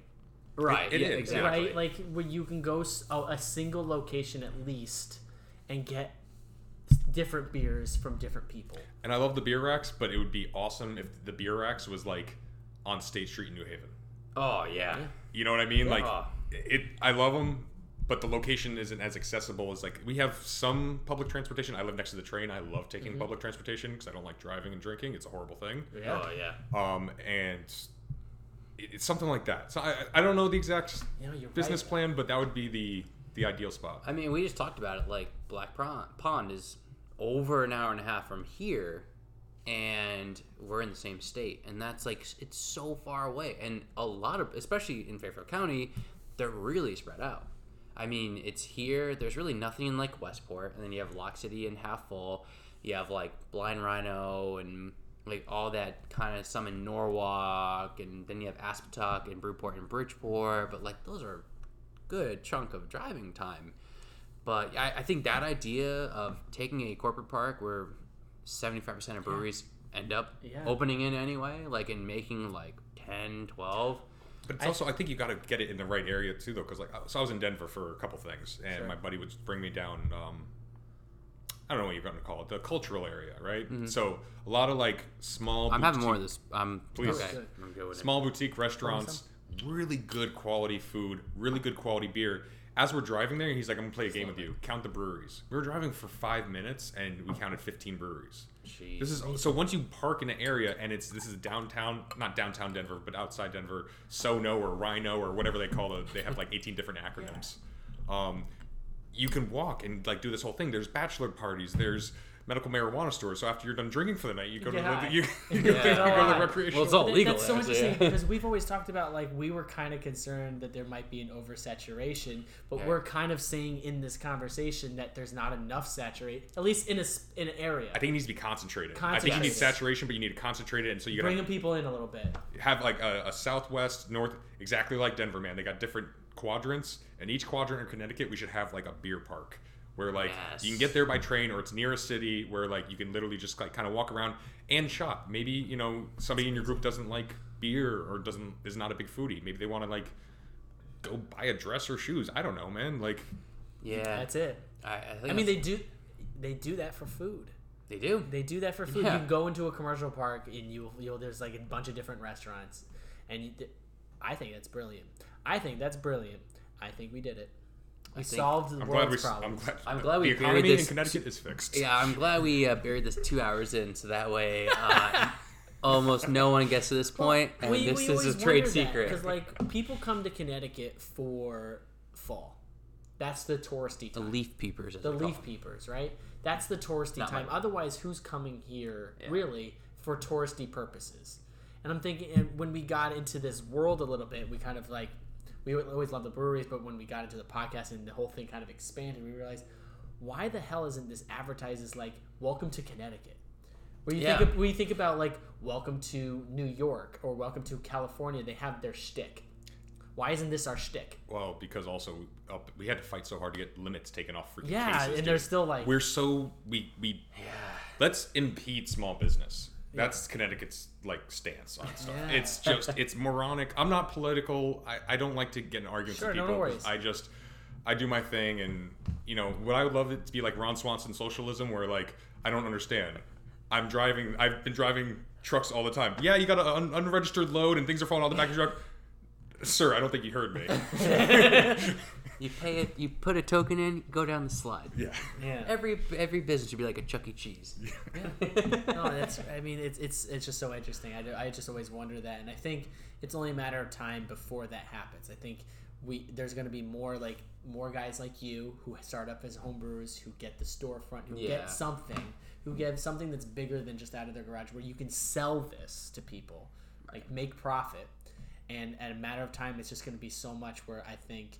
The state won't have a choice. I think the people will want it enough where the state won't have a choice. Yeah. Right. And uh, it's also too what I've thought about also is that with Connecticut, it really, we'll say the past five years, you've, we've seen this explosion. If you want to get more specific, maybe the past three years, since like 2016. So I feel like we're still in this kind of puberty stage where you're growing like crazy, but we don't really know what to do with it. There's all these breweries opening, and there's the Thrall Family Malts and the hops from Connecticut and this and that, and, and it's all kind of coming together in different parts.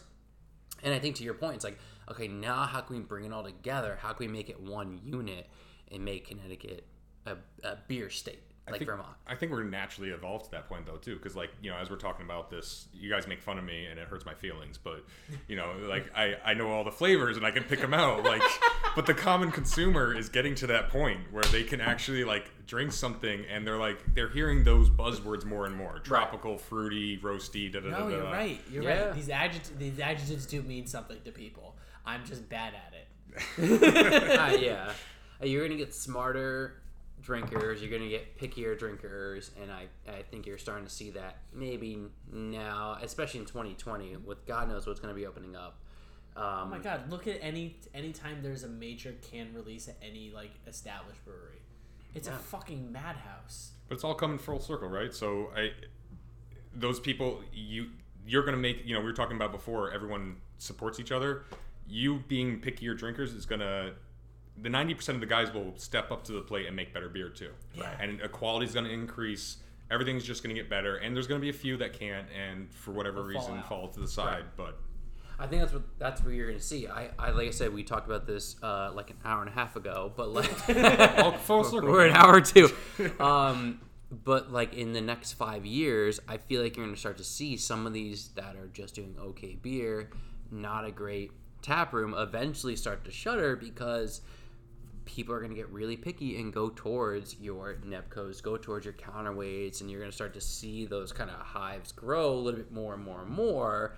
And eventually, you're going to run out of room where 110 breweries is going to be too much.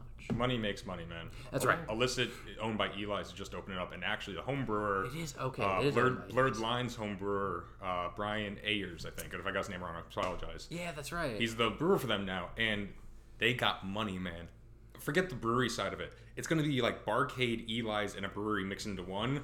I'm, I'm down. sorry. What did you say? Did you say Barcade? Bar- they have an. I have a I, shit ton of coins ready to go. I Don't think you it- fuck I with me. think I heard they have an arcade, which That's- I'm sorry. I love video games. Give me an N64 and some like you know. I'm, Same. I'm good.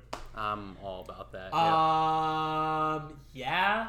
Where is is that up? Where is it? listed? Manchester, Hartford area. Manchester, fucking called it. Knew it. of course, it's within Manchester. Every new brewery is opening up in the Manchester area. Manchester, Hartford, nine times out of ten, a new brewery's open. Maybe that's the mecca that we're talking about. It could be Why can't it be Southern Connecticut though? because it's too expensive. too expensive. It's too dude. expensive, you're This is right. like one of the most expensive counties in the country. My Well, sister wants to open a. Uh, now that nobody's listening. No. Yeah, yeah, yeah. See, here's this. Here's Tell the us, business- tell us secrets. Here's yeah. the business plan. Bury the, I'm bury ready, the I'm plans. ready, Yeah, I'm yeah. ready, I'm ready, Again, we were up in like Maine, and this is uh, like the size of like a regular kitchen. It was this uh, cheese, wine, beer shop, and they brewed like one barrel batches, and it was like super artisanal cheeses, super artisanal like wines, super craft, rare to find craft beers like cluster note would just be on the shelf, and like you know the rarest of the rare, black ops, and all that stuff. And they charge a premium. People come in. They have like one beer and they leave and they take all this stuff with them. And like I feel like Westport people would eat that shit Oh yeah. so that's like you know Would- it's super premium. We wouldn't offer anything that like you know, and we could charge a premium because they'd be like, yes, I bought this from Knights Brewing Co. It was artisanal. Yeah. Ooh, ooh, ooh. People pay for. You I mean, what? it's, We're putting that in the description of the episode. Night Knights Brewing Co. Artisanal. there you go. Dot dot dot. I, I mean, yeah. So it's I'm all aboard this hype train of Connecticut beer, and I'm spending way too much money on beer in the state. I but mean, I'm, we better because I'm contributing. Next contributing. episode, we homebrew and we save you some money. There you go. I like that a lot. 2020, it's gotta be the 1056 beer. What it's gonna be, I don't know yet. we'll review our own beer. Give it a one out of five. Yep, we're gonna be super harsh, and it will crush our egos. All right, so we're at two hours and four minutes unedited. Uh, I think uh, this might be a good stopping point. So we've, Well, we've let's let's. Wait, I brought another six beers. it's gonna be the Godfather of of episodes. Uh, Here Matt- we are at hour five. we're we're, we're trying his ninth New England IPA. We're splitting one piece of crust. the ninth It's hazy interesting. boy. the ninth, the the sun's gone down, and we're doing we're doing our best. Matt's got a son. He forgot all about his son. No, uh, we had we've had seven beers up and down the river, as they say. Uh, everything has been really good. Thanks. Um, the stout, the porters, definitely What's your favorite? Let's name our favorites. All right. Um, I think chocolate stout number one. Just give your three. All right, chocolate stout number one. This um, national homebrew number two, and I'm gonna say the seltzer number three. I'm gonna say a little. Bold little choice, shy- Colin. Yeah, it, it was I'm good. gonna, I'm gonna do something s- you're not gonna expect. I really like the Belgian. Ooh. I'm gonna say the seltzer, Okay. and I'm gonna say the the this one, the one in the growler.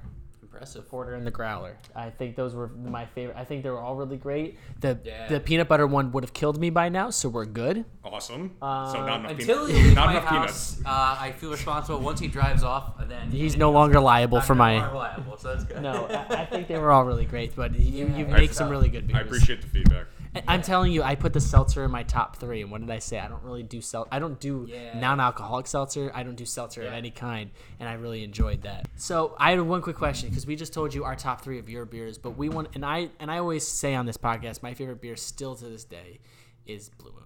I just there's something about it. It hits me. It, there's probably a mental aspect to it. Tyler has his favorite beer, which is Fat tire. Fat Tire. Fat tire. Fat Alright. Tire is great. We want to know yours. We want to know what like which one like would you like? It's your automatic. I know it's hard. I mean, if you People if you have a that. list, then just pick off that list. But tell us there's It's a like when people ask our favorite brewery so far that we've reviewed. It's like, uh, I don't know. I don't have an answer right now. That's okay. Give us one that you want to give a major shout out to how great you think it is. Remember, this was supposed to be a simple question. Yeah. oh man. Real Uh, easy hitting. it, it, it's Belgian. It's it's gonna be like an imperial boozy. Like I like something that like my number one beer is not something that like you want to drink all the time. I want it to be a special occasion. It's true. Uh, like Westvleteren Twelve is super hard to find, and it's a really nice, clean Belgian, like dark Belgian strong ale. Definitely my favorite style. I'd say that's probably the best version I've ever had. Sure. And because you can't get it. I'm cooler than you. No, I'm just kidding. It's like- no, it's- it's- Because you all suck. no, but that's. I mean, I, I love New England IPAs. You know, you get good. Every once in a while, you have a beer and you're just like, wow, you get blown away. And I wish I Yeah. wrote them all down, and I didn't. Untappd. You gotta do Untappd. man. That's why we're on Untappd. But this, like the. Utopia, probably up there in like craziness, ingenuity, respect for what they did. Yeah. I don't want to drink this whole bottle to myself, but you got to respect what some of these people are doing, Absolutely. regardless of style. Mm-hmm. So yeah, let's go with Westvleteren Twelve. All right, perfect. I like so that. with that, we're gonna we're gonna close it out. We're gonna And close out the you have- do you have any final words you want to say to the to the people Yeah. where they we we already plugged in where they can find you, but any final words? Uh, no, man. Just uh, you know, if you're interested in home brewing, find a club near you. Uh, you know, listen to 1056 and uh, have a good one. All It's right. awesome. Follow 'em. Uh, what's your Instagram again? Knight Brewing Co. Knight Brewing Co. And I'm sure that- O. We're gonna mention it in the description. Yeah. And uh, this has been a lot of fun. Eh, this is gonna be a lengthy episode, and it's well worth it. Uh, Matt, this is blowing our expectations out Thanks, of the water. thanks for being episode one of our 12 days of friends. yes, we've set the bar really high for everyone else coming in. Yeah. Um, but yeah, thank you so much for sharing your beer, for blessing with, with this knowledge. Some words I don't understand what you said, some terminology I don't know what you said. if you don't know, then I'm and I fucked. should I, I said yes like I pretended I did. Uh, but I learned a lot.